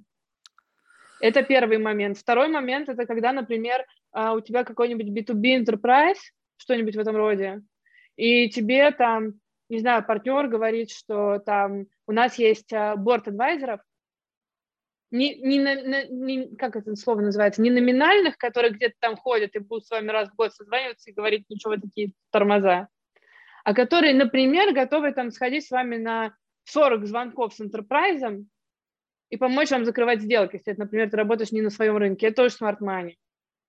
То есть любой денежный ресурс, а, который приведет вас к продажам выручки, росту оценки. Слушай, а вот, вот давай попытаемся, ну сейчас вот опять, ты, наверное, уже поняла, что я люблю все доводить до абсурда, давай просто разберем эту ситуацию, как она вот в моей голове выглядит. То есть люди сейчас ищут возможности, как их мертвый бизнес оживить. То есть вопрос денег не решает э, оживление бизнеса. То есть нужно так, чтобы, допустим, был недавно у меня пример, а, мы, там компания говорит, мы помогли нашему э, стартапу заключить эксклюзивный контракт с нашими друзьями там в какой-то ритейл-сети. То есть нихера себе свартмани. Так а нужно ли вообще говорить о каком-либо бизнесе, если у вас есть такой контракт, и в принципе не важно, что туда пропихивать? Ну, то есть, ну, понимаешь, вот скажем так, что у тебя папа, брат, близкий друг семьи, э, э, один из председателей совета директоров какой-нибудь крупной ритейл-сети с пятью тысячами магазинов по всей России. А твой бизнес-проект заключается в том, что вы создаете камбучу. Стартап. Чем не стартап? Офигительно. Что значит? Smart money это значит, что твой папа, брат, товарищ, приятель делает так, чтобы этот продукт оказался на этих полках. И ты думаешь, блин, а, а в чем как бы идея это была? Как бы я что-то не понял. А и, инновационность-то вот этого всего, ну да, то, что может быть у вас классная этикетка, или то, что у вас камбучи еще, там, не знаю, там, не знаю, немножечко э, чего-нибудь там добавленное. Ну, просветленная. просветленная. Ну, ну да, какая-нибудь такая. То есть вот, вот, вот это smart money, просто почему-то это называется как-то все не своими языками. То есть получается, что smart money это просто какой-то допинг, который причем это допинг, позволяющий выйти сразу же на принципиальный иной уровень. Знаешь, я слышала такую шутку, но, наверное, это не совсем шутка, угу. что Smart Money придумали фонды, чтобы конкурировать между собой. Конечно. Как бы... Я вот в это больше, чем верю. А, мне кажется, что здесь это вопрос, знаешь, э, как будто бы у каждого фонда есть э, какая-то своя сеточка обмена ценностями. То есть там, не знаю, есть какой-нибудь э, Марк из компании X, uh-huh. который говорит, что я готов, я тебе доверяю, там какой-то кредит доверия, и я готов там любой проект, который ты предложишь, там, а я партнер фонда, например, вот эти пять этапов пропустить и сразу посмотреть. И ты такой, окей, у меня есть его доверие, если у меня есть реально хороший проект, реально релевантный вот этому его департаменту, у вас происходит обмен ценностями. Uh-huh, uh-huh. Вот, и тут как бы вопрос, у кого больше вот эта сетка, сетка, с кем можно меняться ценностями. И отсюда мы выходим на термин net, networking. И все начинают строить какие-то сети, связи. И, и, и задумайся, почему? Почему это открытость? Эта открытость ни хера не потому, что люди стали другими. Не потому, что Нет, люди конечно. стали, а потому, что они знают, что если я сегодня что-то сделал, то это как бы налагает некую, как бы, ну, то есть в кредит, да, то есть я сейчас оказал mm-hmm. помощь, в следующий раз я могу тоже обратиться. Понятно, все открыты, потому что каждый пытается выстроить мосты максимальным количеством людей, потому что неизвестно, что будет завтра. Это очень-очень интересная тема, прям. Нетворкинг – это очень интересная тема для меня, потому что я сейчас попала в такую ситуацию, не знаю, может, мне стоит задуматься над своей памятью, когда я больше людей запомнить не могу лично. Просто перешло уже границу вот это. Ну, у меня это еще свя- связано с тем, наверное, что у меня все-таки есть и театр, где у меня тоже достаточно большое количество новых людей постоянно случается. Угу. А тебе хочется, ну, мне хочется, вот если я с кем-то общаюсь, мне хочется запоминать человека. Угу. Чтобы я как минимум запомнила, как он выглядит, как его зовут и чем он, собственно, занимается. Угу. Вот, а я сейчас уже как бы сто... не могу, там еще полгода назад, наверное, могла запоминать, а сейчас уже как-то я в этом теряюсь. Mm. И вот интересно на самом деле. Я пока не знаю, что с этим делать. Я, я убежден, что есть инструментарий.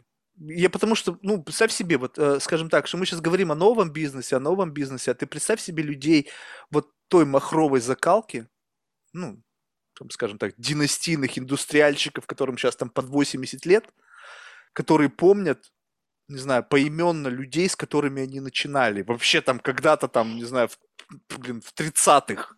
И они помнят, и они могут рассказать оттуда все. Есть инструментарий. Просто в силу того, что сейчас все переносится как бы на, на медиа какие-то, да, там, не знаю, на телефоны, там, телефоны мы не запоминаем, люди тоже превращаются в профайлы и так далее. То есть просто у меня вообще, то есть у меня дислексия, да, у меня с детства просто не умел запоминать имена. То есть до абсурда. О, мне меня, говорили, мне говорили имя, представлялись, и через 10 секунд я забывал, как зовут человека. Представляешь, какое у меня, сколько у меня было в жизни из-за этой ерунды? То есть я, и, и, и, но в этом отношении у меня появился новый навык. Я научился из людей вот эту информацию, как бы, чтобы их не обидеть, извлекать снова.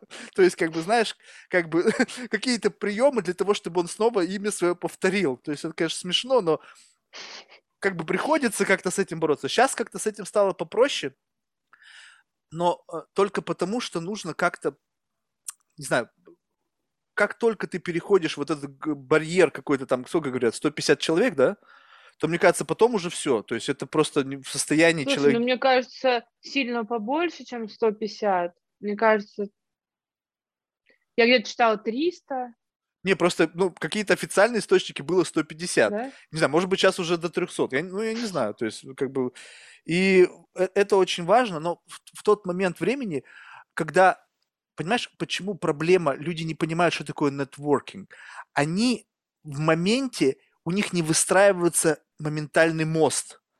То есть, когда ты не держишь это в голове, когда это у тебя в LinkedIn или там, не знаю, в Facebook или еще где-то, то ты можешь путем там выстро... как бы анализа, то есть посидеть, проанализировать, кто с кем связан, как-то выстроить эту цепочку.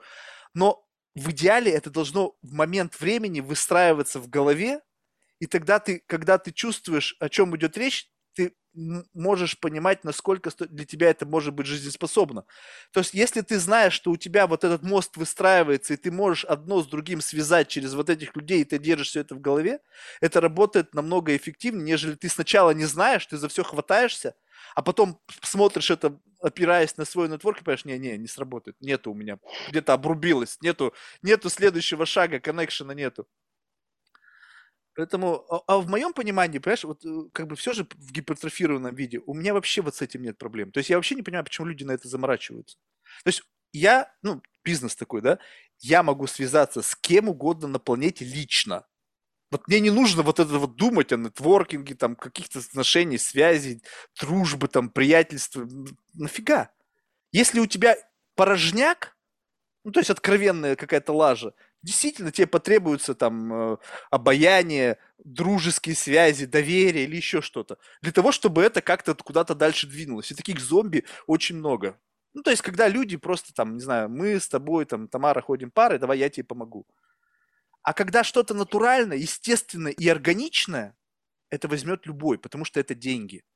Просто таких тем очень мало стало. Вот прям вот такого плана, чтобы тебя взяли вне зависимости вообще ни от чего. Во-первых, тем мало, во-вторых, способов донесения. Потому что еще не каждая вот эта бриллиантовая идея может быть донесена так, чтобы за 10 секунд человек, которого никогда о тебе в жизни не слышал, это понял, и его это заинтересовало. Мастерство коммуникации, да. Это очень сложно. А вот когда 12 лет этим делаешь, ну, правда, знаешь, я не могу сказать, что каждый раз ты творишь что-то прямо с нуля, иногда очень проще. Ну, согласись, просто, допустим, вести коммуникацию, когда в теме письма у тебя стоит, допустим, Боинг. Ну, как бы, ну, такой как бы, как бы незначительные там несколько букв, но уже совершенно все меняется.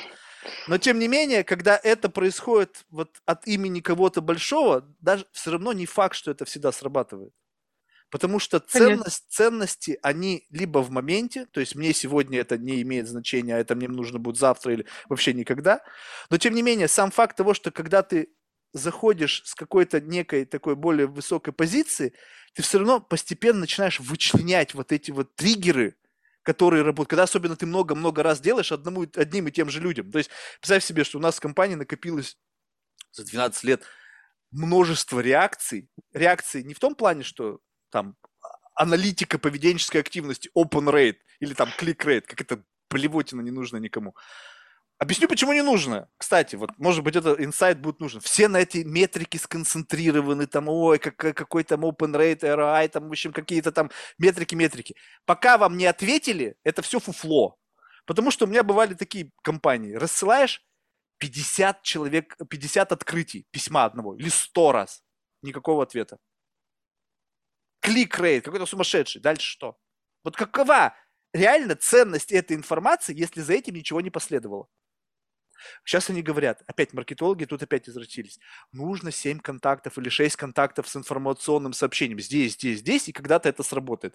Это либо сработает, либо нет. И это сработает с первого раза. То есть вот если вот научиться вот вычленять вот таким образом, то есть если это не работает, то у этого есть причина. Либо мне это вообще не надо, либо ты не сумел мне объяснить так, что мне это стало нужно. И все. Я с тобой согласна. Я с тобой согласна, что все равно ценность первична. Это прям сто процентов. А, согласна немножко с маркетологами про семь раз, что если взять бубен и начать с ним танцевать, какое-то количество клиентов, юзеров, кого бы то ни было, ты себе приобретешь. А вопрос в том, насколько надолго, насколько там, долгосрочная у вас с ними получится история. Потому что, как бы, ну, я, я согласна с тобой, что реальность в том, что если тебе что-то нужно, ты это там купишь. Есть, наверное, момент, что ты, когда человек делает себе какую-то пометку, что мне там это не нужно сегодня, но может быть, там, не знаю, понадобится через полгода. Ну, у меня такое часто бывает, что там человек такой, о, пичдеки, ну, сегодня вот мне не нужно, а потом через полгода приходит, когда там собрался рейс. Согласен. И поэтому ты должен просто как бы постоянно напоминать о своем присутствии. То есть, если ты на эту дорогу встал, и ты понимаешь, но, но ты должна понять, что человек в этом не заинтересован в моменте.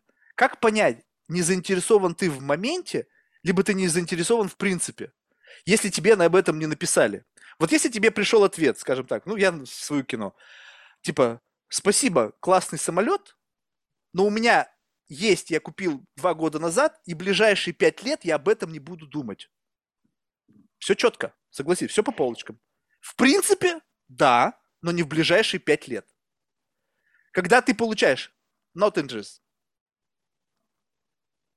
в принципе, это ответ, и он может в себе нести вот тот же самый набор информации, что я не заинтересован в моменте или вообще в принципе. А когда нет вообще ничего, ну, это, опять же, это про грамотность коммуникации и про то, а, как ты пишешь изначальный месседж, и оставляешь ли ты там какую-то зацепку для вот этого фидбэка, даже если человек... Даже бывает, за... не, это безусловно. То есть некоторые вообще, кстати, вот мы сейчас выходим на более такую важную вещь, что некоторые вообще, когда создают, делают пич-деки, когда пишут имейлы, там нету триггеров, направленных на то, чтобы человек что-то ответил. Ну, то есть у них не заложено в контексте то, чтобы по итогу человек должен был что-то ответить. И они думают, а почему нам ничего никто не отвечает? Так у вас нету этого. Если там вы поставили там какие-то кнопки, которые, как бы, ну, э, кнопки самообслуживания, что вы ожидаете, что вам ответят? Потому что ответ, это должна быть сложена такая конструкция, чтобы по концу вот этого взаимодействия с вашим контентом под, подразумевался какой-то фидбэк. Но не всегда это работает. Даже если подразумевается, некоторые люди считают себя настолько крутышками, что они не считают нужным отвечать. Это какая-то культура, Это, это мега интересная тема. Это мега интересная тема вообще. Про, ну, про, про ответы. В плане я стараюсь вообще от, ответить всем. Вот кто бы мне что ни написал, да, руководствуясь принципом, какой вопрос, такой ответ. А, потому что, честно, мне не кажется, что моя жизнь какая-то бесконечно ценная, и мое время какое-то бесконечно ценное, что вот я как бы не могу минуту потратить. И у меня были неоднократно случаи, когда я вообще как бы в холодную писала каким-то людям, ну, чье время очень-очень дорого, ценно и так далее, с какими-то резонными вопросами, которые я могу адресовать только им, и мне, ну, почти всегда отвечали. И Потому чем, что резонность была. Чем а, более, как это, есть такое ощущение, что чем более человек а, что-то сделал нормального в жизни, тем больше вероятность, что он тебе ответит. А человек, кто сидит в гараже и э, делает вечный стартап, он очень занят, он как бы не ответит. ну, может, это biased, ну, может быть, это biased.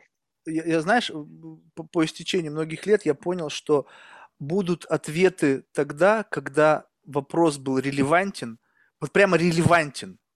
Не, не, не важно с положительным или отрицательным значением. То есть это, в принципе, человеку что-то значит, но ему неинтересно, и тогда он тебе ответит. Если это вообще выстрел в пустоту, ты сейчас говорил, да, твоя жизнь там бесценна, и моя там тоже. Как бы мы находимся на таком уровне, когда мы не получаем э, а, 500 или там имейлов в день. Ну, понимаешь, 500 имейлов в день, если ты будешь хотя бы что-то на них отвечать, твоя жизнь будет похоронена в ответе на эти имейлы. Да. Поэтому здесь не нужно нас смерить с людьми, которые там получают гигантскую... Представляешь, сколько Илон Маск получает, может, имейлов в день? Ты просто задумайся. Ты просто задумайся, сколько людей. Да блин, да даже я ему периодически пишу. Ну, ну просто дел, ну по а работе. Что ты ему пишешь? Не, ну по работе, ну как бы, ну отдельная история. Но тем не менее. Он тебе, он тебе отвечает? Ну, крайне редко, но бывает. Ну, в общем, иде- идея в том, что когда это вот ну, настолько релевантно, там бывают ответы ну, на уровне неинтересно или еще что-нибудь, там три слова там какие-нибудь. Ну, в общем, дело не в этом. Дело в том, что когда такое количество людей тебе пишет, то ты просто не в состоянии всем дать ответ. Слушай, это единичный случай. 500 имейлов в день – это единичный случай. Это надо быть Бьонсе. Или Илон Маском. Бьонсе получает, мне кажется, в разы больше. Потому что представляешь, сколько людей, сколько в Америке официально только 3 миллиона шизофреников, которым нехер делать, они с утра до вечера могут страдать, там, писать вот такие трактаты или еще что-нибудь. Писать, писать Бейонсе, да. Да, писать Бейонсе. И поэтому вот э, ну, мастерство, мне кажется, оно как раз-таки заключается в том, чтобы изложить вот эту вот эссенцию того, о чем идет речь, и дальше уже без обид. Потому что даже если эта эссенция, она вкусно пахнет для тебя, там, не знаю, духи Киллиан, блин. Но вот а для кого-то они могут совершенно невкусно пахнуть. И поэтому то, что кто-то кому-то не отвечает, как будто бы такая есть иллюзия, что ты типа якобы не доработал, либо там еще что-то делал. И вот тут, когда нету, не за что зацепиться, действительно очень сложно. То есть у меня бывало так, что мне приходилось потратить год на, на, на повторение итерации с одним и тем же человеком, чтобы только через год получить от него ответ.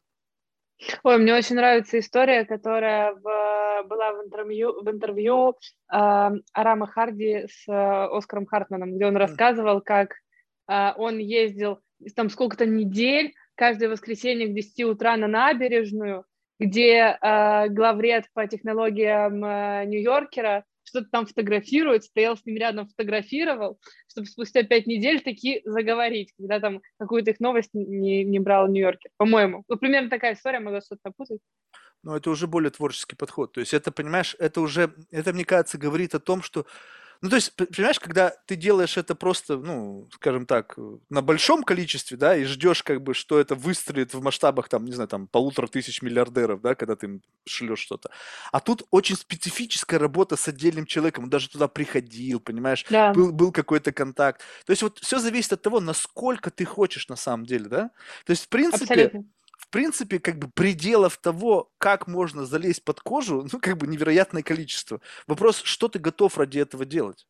То есть вот действительно ты настолько веришь и готов идти на многое, чтобы прийти к своей цели. Вот это, мне кажется, отличает тех, кто там наверху, и тех, кто как бы только хотят оказаться там. А мне кажется, есть второй очень... Это вот то, что ты говоришь, это первый очень важный компонент, а второй очень важный компонент э, про честность. Про то, чтобы быть очень трезвым относительно того, что ты делаешь, и насколько это реально нужно на той стороне. И мочь быстро услышать, почему не нужно. М. Потому что как бы можно быть потрясающим продажником бездевом и уметь стучаться до Илона Маска, но если вот не та ценность, или если она мимо там рынка по цене или почему-то еще, ну, ну не будет работать. Да? То- Ну, понимаешь, опять же, это же не будет работать для кого-то. Мне складывается такое ощущение, что мы просто живем в мире, когда что-то работает для кого-то на начальном этапе. Скажем так, что вот один инвестор может отклонить, а другой инвестор примет. И вот Ну тут да. в чем, в чем вот, вот как бы тут не разберешь. Получается что? Что один оказался более опытным, либо каким, либо недальновидным наоборот. То есть вот когда существует вот на рынке, вот одно дело, когда отрицают все, ну скажем так, это абсолютный бред и никому не нужно. Ну, понятно, да, ну, извини меня, не у каждого в голове рождаются светлые бы Стоит это принять. Старайся дальше. Слушай, ну тут э, есть очень много случаев в истории, когда отрицали, конечно, не все, но отрицаний было очень много. А потом люди прекрасно все рейтили, и компании росли, и, и все было круто. И это были не какие-то левые люди отрицающие, это были прям уважаемые там фонды, инвесторы и так далее. А как вот с вашей стороны, вот ты говоришь, что я с такими не работаю. Получается, ты тоже некий кредит доверия выказываешь компаниям, которых, с которыми вы начинаете работать?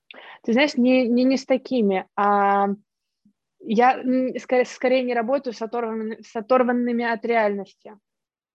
Ну, то есть, например, когда там ты с человеком все равно все вначале общаются достаточно там много, и он тебе говорит, ну вот наш продукт э, завоюет рынок, потому что очевидно, что в ближайшие 10 лет еще будет три таких же пандемии. Я говорю, а почему это очевидно? Он говорит, ну потому что очевидно. И как бы, ну, для меня это отрыв от реальности. И это как бы, я, я не хочу с таким работать. Я с тобой согласен, с другой стороны, не стоит отрицать, что некоторые люди наделены какой-то невероятной интуицией. Вот давай сейчас сто процентов, сто процентов. Он может быть мега прав. Он может знать того, чего не знаю я. Не знаю, его бабушка может быть, э, не знаю, главным э, ви- вирусологом Китая, которая вообще там в теме. А, как это, веро- вероятность этой ошибки, она очень большая. Так же, как когда там инвесторы смотрят стартапы. Вероятность того, что проглядят хороший, очень большая. Ну, как бы... Ты только представь себе, вот представь себе сейчас, что ты ничего не слышал об, об Илона Маске, да, и мы 20 лет назад отмотали, он к тебе приходит, слушай, ты знаешь, у меня такая идея, я хочу просверлить человеческую башку, запихнуть туда электроды, и потом, чтобы он мог сидеть и играть в понг, не трогая джойстика. Представляешь, какая бы была бы у тебя реакция вот тогда? Ты бы сказал, ты что, бредишь? То есть, понимаешь, вот это все, вот это на самом деле, вот это какая-то тонкая материя. И тут иногда бывает так, что ты видишь человека, он оторван от реальности, но именно благодаря вот этой оторванности от реальности люди становятся визионерами. Потому что, ну, как Сто бы, из- извини меня, если ты приходишь и говоришь, у, теб- у него все классно, но это очередной там фейс-маск для Инстаграм, все круто. И будет рынок, и будут люди. Ну окей, ты можешь идти таким путем. Конечно, с визионерами, наверное, работать сложнее, и это, наверное, более рискованнее. Но зато, если ты попала в одного из них, у, место в списке Forbes тебе обеспечено. Я с тобой согласна по поводу того, что очень, очень часто люди, которые в итоге какие-то большие вещи делают, они вполне себе crazy. Они вполне себе crazy, их понять очень сложно. Они живут в других терминах просто. Хм. И главное, и вот этому-то точно уже не научить. То есть вот тут вот э, как бы... Не научить. И главное, что, знаешь, самое удивительное, что, что как бы вот, вот это вот э, какая-то, ну, не то чтобы даже скованность, а какая-то вот, ну, определенная мадера подачи, которая, казалось бы, вот с точки зрения каких-то академических канонов того, как должен выглядеть спикер, да, или как он должен говорить, она даже как будто бы в плюс идет, да? То есть вот это вот какая-то такая, ну, не знаю, как это назвать, awkwardness, какая-то, ну, несуразность, что ли, какая-то нелепость. Она вот настолько целостный образ делает из человека, что вместе с этими идеями она просто выглядит как блестяще. Думаешь, блин, думаешь, как же так настолько все органично? Просто, знаешь, вот мне кажется, ну, в какой-то мере ты тоже вбрасываешь немножечко в эту, э, в рынок вот казаться, потому что все сейчас как-то пытаются из себя что-то пыжиться, там, что-то из себя выстраивать, вот это вот как бы э, максимально социально э, как бы одобряемую личину. Ну, то есть вот, вот как бы вот такого плана. Либо они берут и специально идут против шерсти только ради того, чтобы на них обратили внимание. А как вот на твой взгляд, вот каково, вернее не так, насколько можно быть успешным, не вот впадая вот в эти вот экстремумы? Вот прям вот Я быть... тебе скажу больше. Мне кажется, невозможно быть успешным, если в них впадать. А, а... ты это Моргенштерну скажи. Вот мне недавно это имя для меня открыли, и я смотрю, и я думаю, блин, ну там какой-то экстрим явно. То есть я, я, я готов поверить, что это искренне вот такой вот образ. Но ты представь себе, насколько тяжело даже мне с моим сумасшедшим умом пытаться представить, что все, что он делает, это максимально исходит и вот из органики. Я, я не знаю про, про Моргенштерна. Вот я, посмотри, я вот, себя изнасиловал не, даже, прислушал не, не специально. в теме, а, что он делает.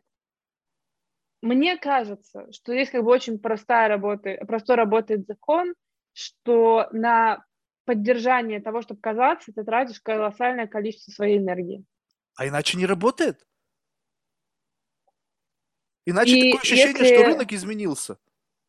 И если тратить большую часть энергии на то, чтобы казаться, не хватит сил, чтобы что-то сделать. Отсюда пошло mindfulness, э, здоровый образ жизни, тренировки, потому что люди понимают, что они ресурсно не готовы они не вывозят, и отсюда пошла вся эта тема. Потом, откуда, ты задумайся, откуда это вообще тогда взялось? Потому что люди действительно тратят невероятное количество энергии на поддержание, вот, грубо говоря, какого-то гомеостаза, да, и тут ты должен быть хороший, и тут ты должен быть классный, и здесь ты должен думать, о чем говоришь. И вот это колоссальная нагрузка. От того они говорят, что у меня появилось выгорание. Да, блядь, раньше люди работали по 50 лет на заводе у одного станка, и ну что, да, у них какое-то выгорание, наверное, тоже было. Ну, блин, как-то они с этим справлялись без, без meditation app или там без чего. Ну да, подбухивали. Так эти, что ли, не бухают? Слушай, на самом деле, мне кажется, что вот весь этот mindfulness и прочее well-being, это сто процентов хорошо, но это не решает кардинальную э, проблему. Mm-hmm. И как раз э, опять же, это чисто, чисто мой, э, мой визин, что вот э, если говорить про энергию, ты просыпаешься утром, у тебя есть какое-то количество энергии, которое ты можешь за день потратить. И вопрос в том, даже не в том, чтобы ее было изначально больше, а в том, что, э, на что как бы работает вроде как mindfulness и, про, и прочее, а чтобы ее не сливать. То есть э, это больше про э, такое, знаешь, условное осознанное эмоционирование.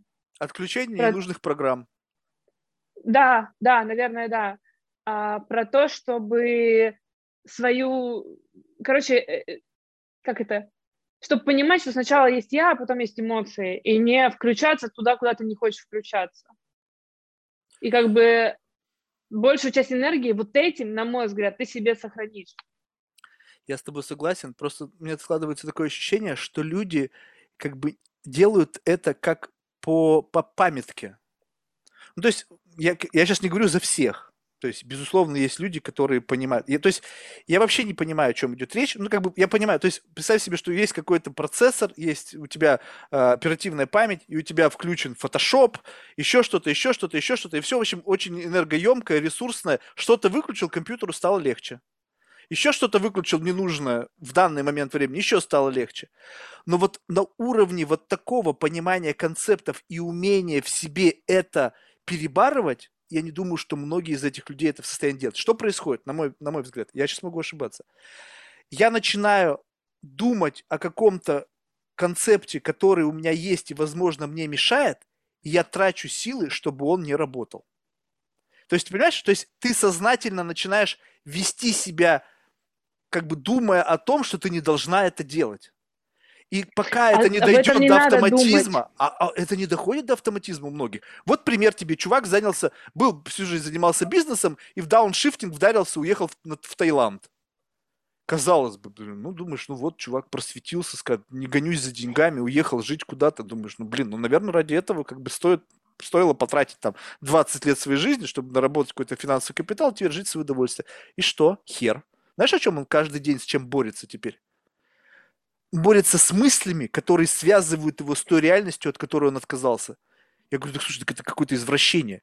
Когда ты же занимаешься бизнесом, ты думаешь о какой-то свободе там или каком-то там просветлении, и с этим борешься, у тебя разрыв между бизнесом и просветлением, а когда ты якобы типа просветился, ты теперь опять не можешь отвязаться от, той, от того прошлого, в котором этот был драйв, дофамин там и какие-то эмоции, которых сейчас нету, там глядя, блин, с, с, с Тибета там на восходящее солнце, ну тут какой-то странный дофамин, согласись, тут, ну, как бы что-то хочется еще, помимо всего прочего.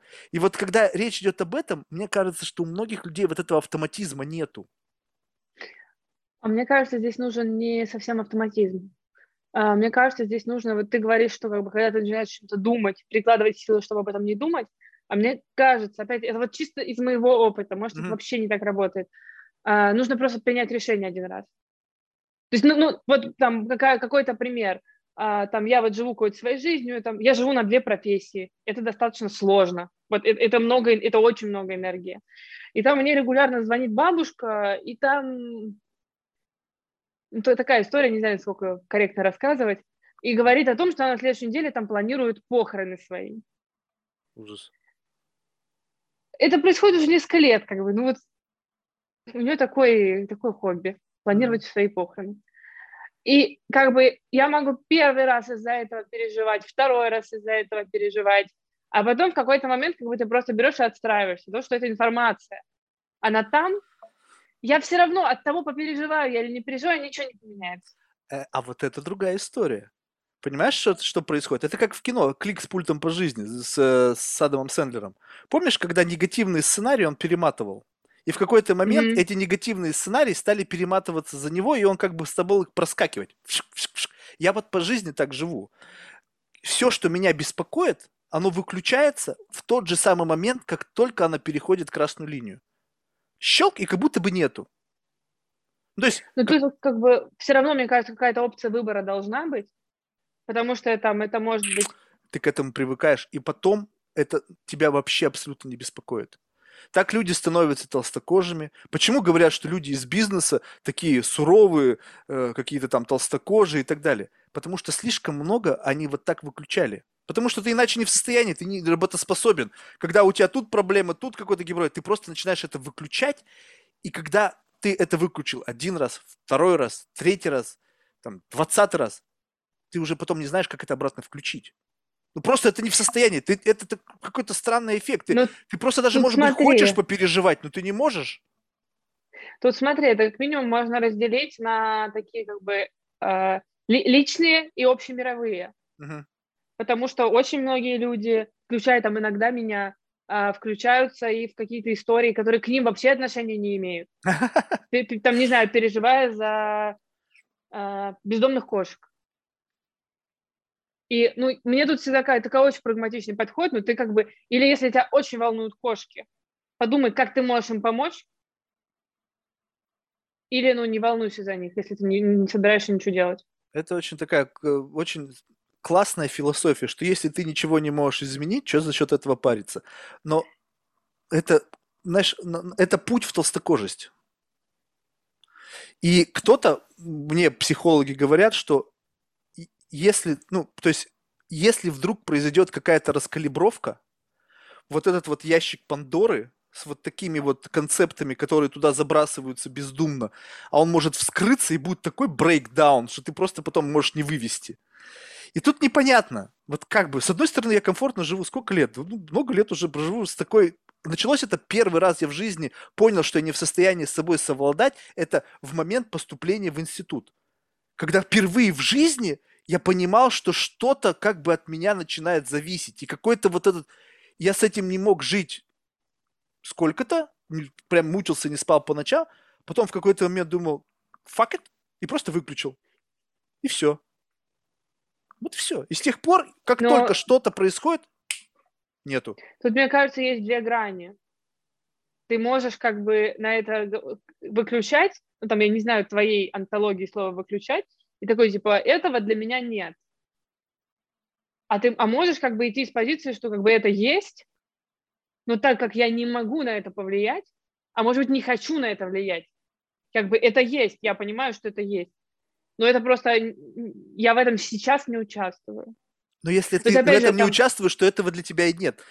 Есть только тогда, это как с, с котом этого Шлезенгерга, или как там, как правильно произнести его фамилию? Шрёдингера. Шрёдингера, да. Ты на него смотришь, он есть. Ты на него не смотришь, его нет. Соответственно, если для тебя проблема ничего не значит, то ее для тебя не существует, потому что только в том случае, если она для тебя существует, она подсвечена. А так она в темноте в твоем сознании. Щелк и выключена я не понимаю, как это можно одновременно совмещать. То есть тебя это и не парит, но ты знаешь, что она есть. Если она есть, значит, ты как-то в себе это в голове это держишь. А раз ты, ты держишь, значит, что-то тебя в этом цепляет. на уровне информации. Но ты не включаешься, ты из-за этого не переживаешь, не, э, не думаешь о том, как это несправедливо, как это неправильно mm. и прочее. Ну, может быть. То есть, просто все равно какой-то есть ресурсность для того, чтобы это удерживать. Ну, то есть, понимаешь, как бы постоянно есть... Конечно, но мне кажется, сильно меньше. А, ну это естественно, потому что нету таких всплесков. Слушай, ну вообще, в принципе, вот так вот, как бы вот удивительно, что если начинать в этом копаться, то, блин, столько так все сложно. Так все как-то неоднозначно. Жизнь такая непростая. Э, постоянно пытаются тебя как-то выкрутить в какие-то, вернуть невероятные истории, эмоциональные переживания и все остальное. И, и ты задумаешься, а действительно ли вот как бы вот это так? Либо мы настолько вот себе вот все вот это нафантазировали, что мы сознательно себе втянули вот в эту тяжелую и непростую историю? Хороший вопрос, очень хороший. Я об этом регулярно думаю. И? Что просто, ну, немножко... У меня есть ощущение, что немножко просто такая эра информации. Мы, мы все очень много думаем. А, и вот то, о чем мы уже говорили, что тебе кажется, что когда как бы, ты о чем-то подумал, что ты это знаешь. Ты прочитал в книжке, ты прочитал в книжке, ты берешь себе в свой мир какой-то концепт новый и считаешь, что как бы теперь все понятно. А, ну, там, не знаю, банально там, не, там какой-нибудь даже тот же Талеб, Талеб, о котором уже все 500 раз поговорили и забыли, а, его ключевая мысль о том, что бесполезно предсказывать мир – она как бы достаточно трезвая, хоть пять лет назад, хоть сейчас. И мне то, что ты говорил про эти там метрики кликрейтов и прочего, э, ну, то тоже это желание такое предсказать мир, и желание, наверное, снять с себя ответственность в какой-то степени. Конечно, оправдать такой. маркетинговый как, бюджет. Ты посмотри, как, на же э, знаешь, тысячи человек кликнули. Вот прям на днях а, меня позвали на там, такую как бы домашнюю тусовку, Угу. Мал- маленькую, там, может, не знаю, человек 20-25, а куда пускают только с сертификатами о прививках. Угу. И меня это так, так удивило. То есть я как бы понимаю, зачем человек это делает, чтобы если вдруг кто-то заболеет, вообще там, ты никогда не поймешь, почему он заболел на самом деле, чтобы как бы быть к этому ни при чем. Но в целом и так вряд ли тебя кто-то обвинит в этом потому что все везде ходят, и ну, ты, ты... Это вот опять про ответственность. Ты как бы так форма- формально зафиксировал. Это очень интересно. Это же ты, ты понимаешь, что что-то изменилось в этот самый момент? Вообще очень все вот э, все. Мне кажется, последние два, два года все очень изменилось. Удивительно другое, что, понимаешь, это такое как бы искусственное создание каких-то вот таких ценностей. И сейчас, вот э, а, очень любопытно, я не знаю, заметил ты это или нет, но вот, допустим, раньше ну, ценности всегда существовали, они были всегда разные, да, то есть были люди с какими-то своими идеями, там, не знаю, пусть они были сумасшедшие, там, либо наоборот очень просветленные, но ты к этому ни к тому, ни к другому не имел отношения, поскольку это был не твой мир. И в этот самый момент ты мог жить себе спокойно. Ну, то есть, да, существовали множество идей, там, политеизм, там, плюрализм, назови как хочешь но тебя это как бы вот, вот ну, никак не беспокоило, то сейчас ты должен быть в курсе всего этого, потому что как бы незнание вот этого не освобождает тебя от ответственности.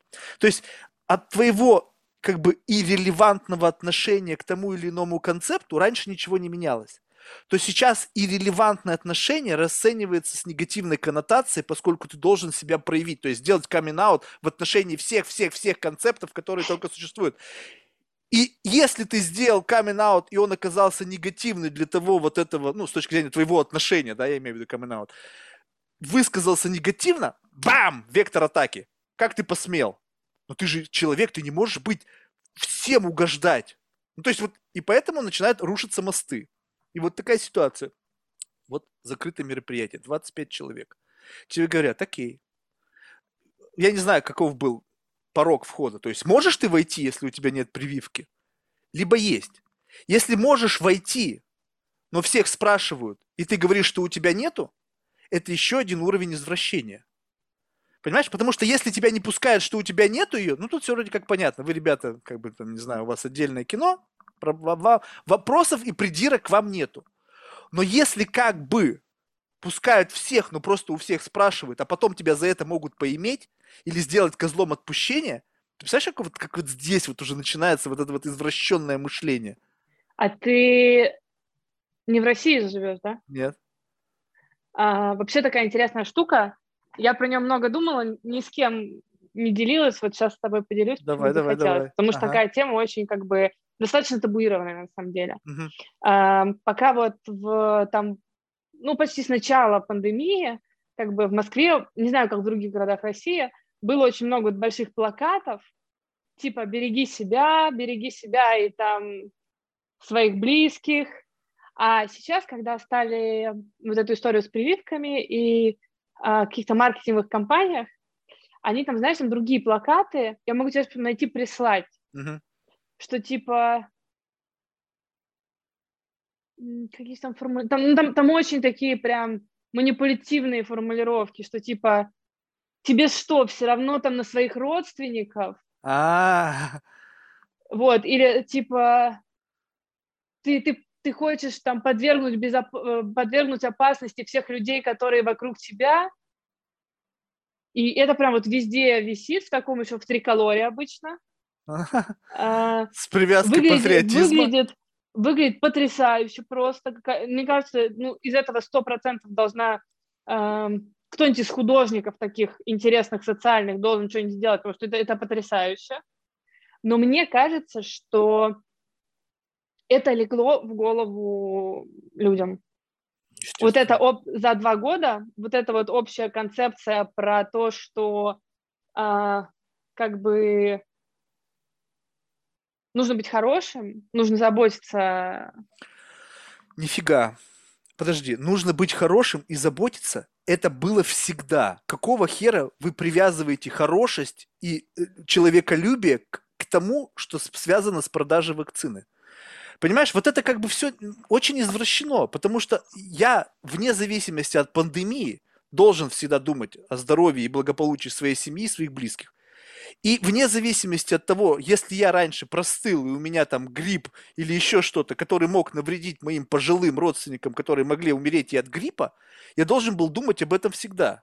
То есть это не, не вдруг, не сегодня. Людей учили ру, руки мыть в пандемию. Я говорю, вы что, вообще ебанулись уже умом? Вас что, в детстве руки мыть не научили? Об этом на полном серьезе Блумберг показывает, как надо мыть руки. Я думаю, это же до какого мы дожили состояния, что человек, который был, был мэром Нью-Йорка, миллиардер, учит других людей, как мыть руки и делает это на полном серьезе. Ты же понимаешь, какой это перегиб? Вопросов Это нет. Люди, странно. люди Это странно относятся, как бы к этому относиться можно по-разному, да? Вот пр- пример из моих родственников. Там люди некоторые работают, у них обязательно вакцинация. Окей, они все вакцинированы, вопросов нет. Ну и что? Подцепили коронавирус, и один вакцинированный заразил другого вакцинированного после того, как заразился сам. И а, чё, а чё- что дальше вы на это скажете? Какой вот следующий будет шаг? Ну окей, третья вакцина пошла сейчас, бустер. Что только не придумают. Дальше Слушай, что? Если, знаю, это я- произо- Если это произойдет, то вот на то мероприятие, которое ты пойдешь, где есть входной вот ценз, что вакцинировано, а если так, да, ты была вакцинирована, и кто-то все равно заболел. Были все вакцинированы, и все равно кто-то заболел. Это что означает будет? А, Я по образованию вообще, я когда пошла учиться на экономиста, но потом как бы так на второй год плавно перешла в сторону математики. У Мгм. меня там было много эконометрики, и там всяких таких вещей. И я очень этому рада, хотя я вообще в итоге не, не- ну, никак не занимаюсь математикой в своей жизни. А, я имею понимание како- каких-то, знаешь, вещей таких, типа про вот эту статистическую значимость, про все вот эти вот, а, там, про стандартные отклонения, про то, как это посчитать, как реально понять, там, какова вероятность предсказать. Мгм. И когда ты видишь, как, а, вообще говоря о любых вещах, и хоть продукты, хоть, э, ну, продукты в плане не, э, не еды, а просто любые продукты, э, хоть компании, хоть корпорации, хоть социальные, вот любые, как все это позиционируется, ты понимаешь, что как бы в этом правды, ну, ноль, ну, практически ноль. И то, с чего ты начал, э, что да, наверное, мы правда живем все в мире, в котором каждый что-то подкручивает, чтобы получить прямо сейчас тот результат, который нужен. Мгм. Так и есть. Не знаю, я вот э, буквально э, была, ой, ничего уже не помню, две недели, на- две недели была, вот только недавно прилетела, вчера на Камчатке. Удивительно. А, Я была на Камчатке и училась серфить в Тихом океане. А там на секунду плюс 5 градусов на улице. А, И это дало какой-то свой... Это, конечно, не Таиланд и не дауншифтинг, хотя на обратном пути я думала, не остаться ли мне, потому что что оно там все в Москве, пускай само.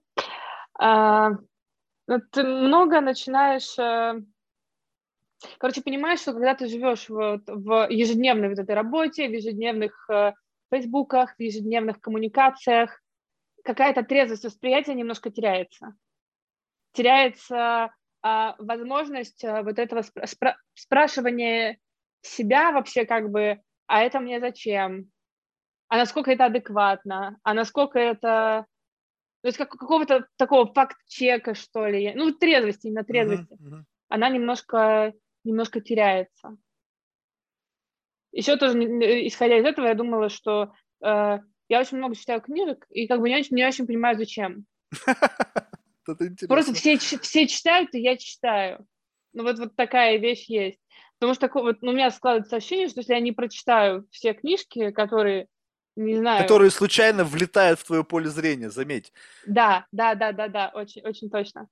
А, то что-то не случится, что там есть какой-то секрет, который как будто бы, когда ты все это прочитаешь, он тебе откроется. Да, да, да, да, да. И что э, вот недавно такая формулировка пришла в голову, что ты читаешь книжку, или даже не обязательно книжку, статью, текст, что угодно, видео, э, и ты потом это с собой носишь. Ты вот потом ходишь и носишь в себе с собой эту книжку. И еще с кем то делишься. Ну, с кем ты делишься. И заражаешь его этими идеями. Ты понимаешь, это вообще отдельная история. Того, сколько в нас живет чужеродных и вирусных концептов, с которыми мы делимся и на основании которых строим наши представления в жизни, это жуткая история. Я когда это осознал, я просто, знаешь, это такое ощущение, что ты вот был вдруг, знаешь, такое ощущение, что ты вот был единый, такой целостный какой-то организм, и потом это вдруг началось рушиться, рушиться, рушиться, и ты понял, что ты вообще такой просто микроб внутри самого Муравей, себя, муравей. муравей внутри себя, и вокруг тебя, как вот этот костюм, знаешь, какого-то железного человека из огромного количества концептов, который как-то собрался в какую-то личину, и ты такой монстр, бум, бум, бум, двигаешься. Причем эта сборка, она от тебя вообще очень мало зависела. Да, был на начальном уровне какой-то магнит, который вот в тебя родители вложили, да, и поначалу он притягивал, ну, плюс-минус какие-то более-менее ценностно ориентированные идеи. Но чем их становилось больше, знаешь, это как градиент, он размывался, и уже притягивалось не совсем соответствующее этому, а дальше не совсем, не совсем, а там вот на верхней оболочке вообще уже к тебе отношения никакого не имеющие. Поэтому, Все знаешь... очень быстро меняется. Там то, что, что а, вроде как было принято читать пять лет назад, даже три года назад, сегодня уже как-то, да не особо кто-то и помнит, что там было написано уже что-то другое. Да. Слушай, ну вот так, знаешь, в завершении мне просто интересно, а как ты вообще очутилась в серфинге? То есть вот это тебе действительно нравится? Просто, ну, знаешь, такое ощущение, что здесь опять сработала какая-то история. Ну, представь себе, я просто хочу задуматься. Я ну, жил в Калифорнии, я был, жил в Санта-Монике. Ну, много где путешествовал, где вот этот серфинг, где были люди, занимающиеся этим. Но вот ничего на меня не в состоянии меня затянуть вот в, там в, в пятиградусную воду в гидрокостюме ради того, чтобы научиться стоять на доске на волне. Расскажу И... с, с большой радостью. Ага. А, я приехала на Камчатку два года назад, ага. просто, как знаешь, посмотреть горы, вот это. Там, там безумно красиво. Ага. Это место, ну, то есть по, по красоте, оно, оно невероятно красивое. Вот, я приехала просто отдохнуть, посмотреть, и просто узнала, что вот на Камчатке в том числе люди серфят. Mm. И я там взяла один урок, попробовала, и мне показалось, что это самое сложное, что я пробовала в своей жизни. А-а-а. И мне от этого стало очень интересно. И вот как бы сейчас у меня получилось, спустя два года я приехала уже чисто жить на океане и чисто учиться серфить. И тут это, это интересно с двух сторон. Во-первых, у меня очень плохо получалось. То есть ой, прогресс очень медленный. А у меня в жизни очень редко бывают вещи, которые у меня медленно и плохо получаются. Я отвыкла уже, что такое бывает. Ну, потому что у тебя, скорее всего, интересно. весь процесс, который, что у тебя очень легко получается, он больше интеллектуального плана. А здесь еще физиология тела Слушай, ну, те- театральная режиссура, какой интеллектуальный план? Я вас умоляю. Ну, как там, физика тела, насколько важна, чтобы Там уметь... очень, очень играет физика тела. Ну, ты, если Но... что-то не так сделаешь, тебя волной сверху по башке доской. Это не... правда. Это уровень, правда. уровень риска совершенно иной. Ты а, можешь либо сфальшивить, момент... либо тебя пришибет нафиг. Это правда. Второй момент состоял в том, что чем больше ты пробуешь, тем больше тебе нравится. И а... вот самый кайф, самый кайф для меня состоит в том, это знакомый кайф, я катаюсь на сноуборде, он у меня был, когда я первый раз проехала по, э, не по трассе, все, а ты в этот момент прикасаешься к чему-то другому. У тебя был уже мост со сноуборда. Тогда нужно было задавать вопрос, как ты на сноуборде оказалась. Потому что здесь а... есть, можно проследить вот эту логику. То есть, если человек вовлечен там в горные лыжи, сноуборд, это уже какая-то привязка к экстремальному виду спорта, ну, условно, для меня экстремально, потому что я очень боюсь разломаться на части, да. Хотя кто-то скажет, когда ты под штангу там почти по 300 килограмм залазишь, это тоже своего рода некий экстрим. Ну, не знаю, Знаешь, у каждого свое. Я не очень люблю экстрим. Я не очень люблю быстро кататься, например, или делать, ну, то есть я не адреналинчик. Мне нравится через доски, То есть ты просто с веслом тот контакт с миром, тот контакт с миром, который ты можешь... То есть я, например, скорее всего, никогда не полезу в волны 5 метров высотой. Даже если буду очень хорошо кататься. Тогда я не понимаю, как это. Понимаешь, потому что мне всегда казалось, что серфинг – это именно об этом. Когда человек побеждает стихию. Когда это волна, которая тебя либо Не убьет... побеждает. А не побеждает. Ну, ну, либо един с этой стихией, или, знаю, да, он как-то в этом, в этом вот потоке, вот в этом. В этом. Вот все вот в этом. Ну, все короче, вот если, ты на, океан, если ты на полметровой океан, волне, то, то что-то как-то тут мало чего изменится. Океан, который, которому 3,5 миллиарда лет, а тебе, например, 30 лет, но ты как-то с ним договариваешься. Mm-hmm. Вот, вот для меня вот в этом. Ah. И у тебя там есть 30 секунд скольжения, когда этот океан, где триллионы э, кубометров воды, который там будет, когда ты умрешь, и еще миллиард лет после того, как ты умрешь, вы договариваетесь. Mm. Это очень про... И э, это первый, второй момент, что как бы я живу с ощущением, что я крутая. А, вот это интересно.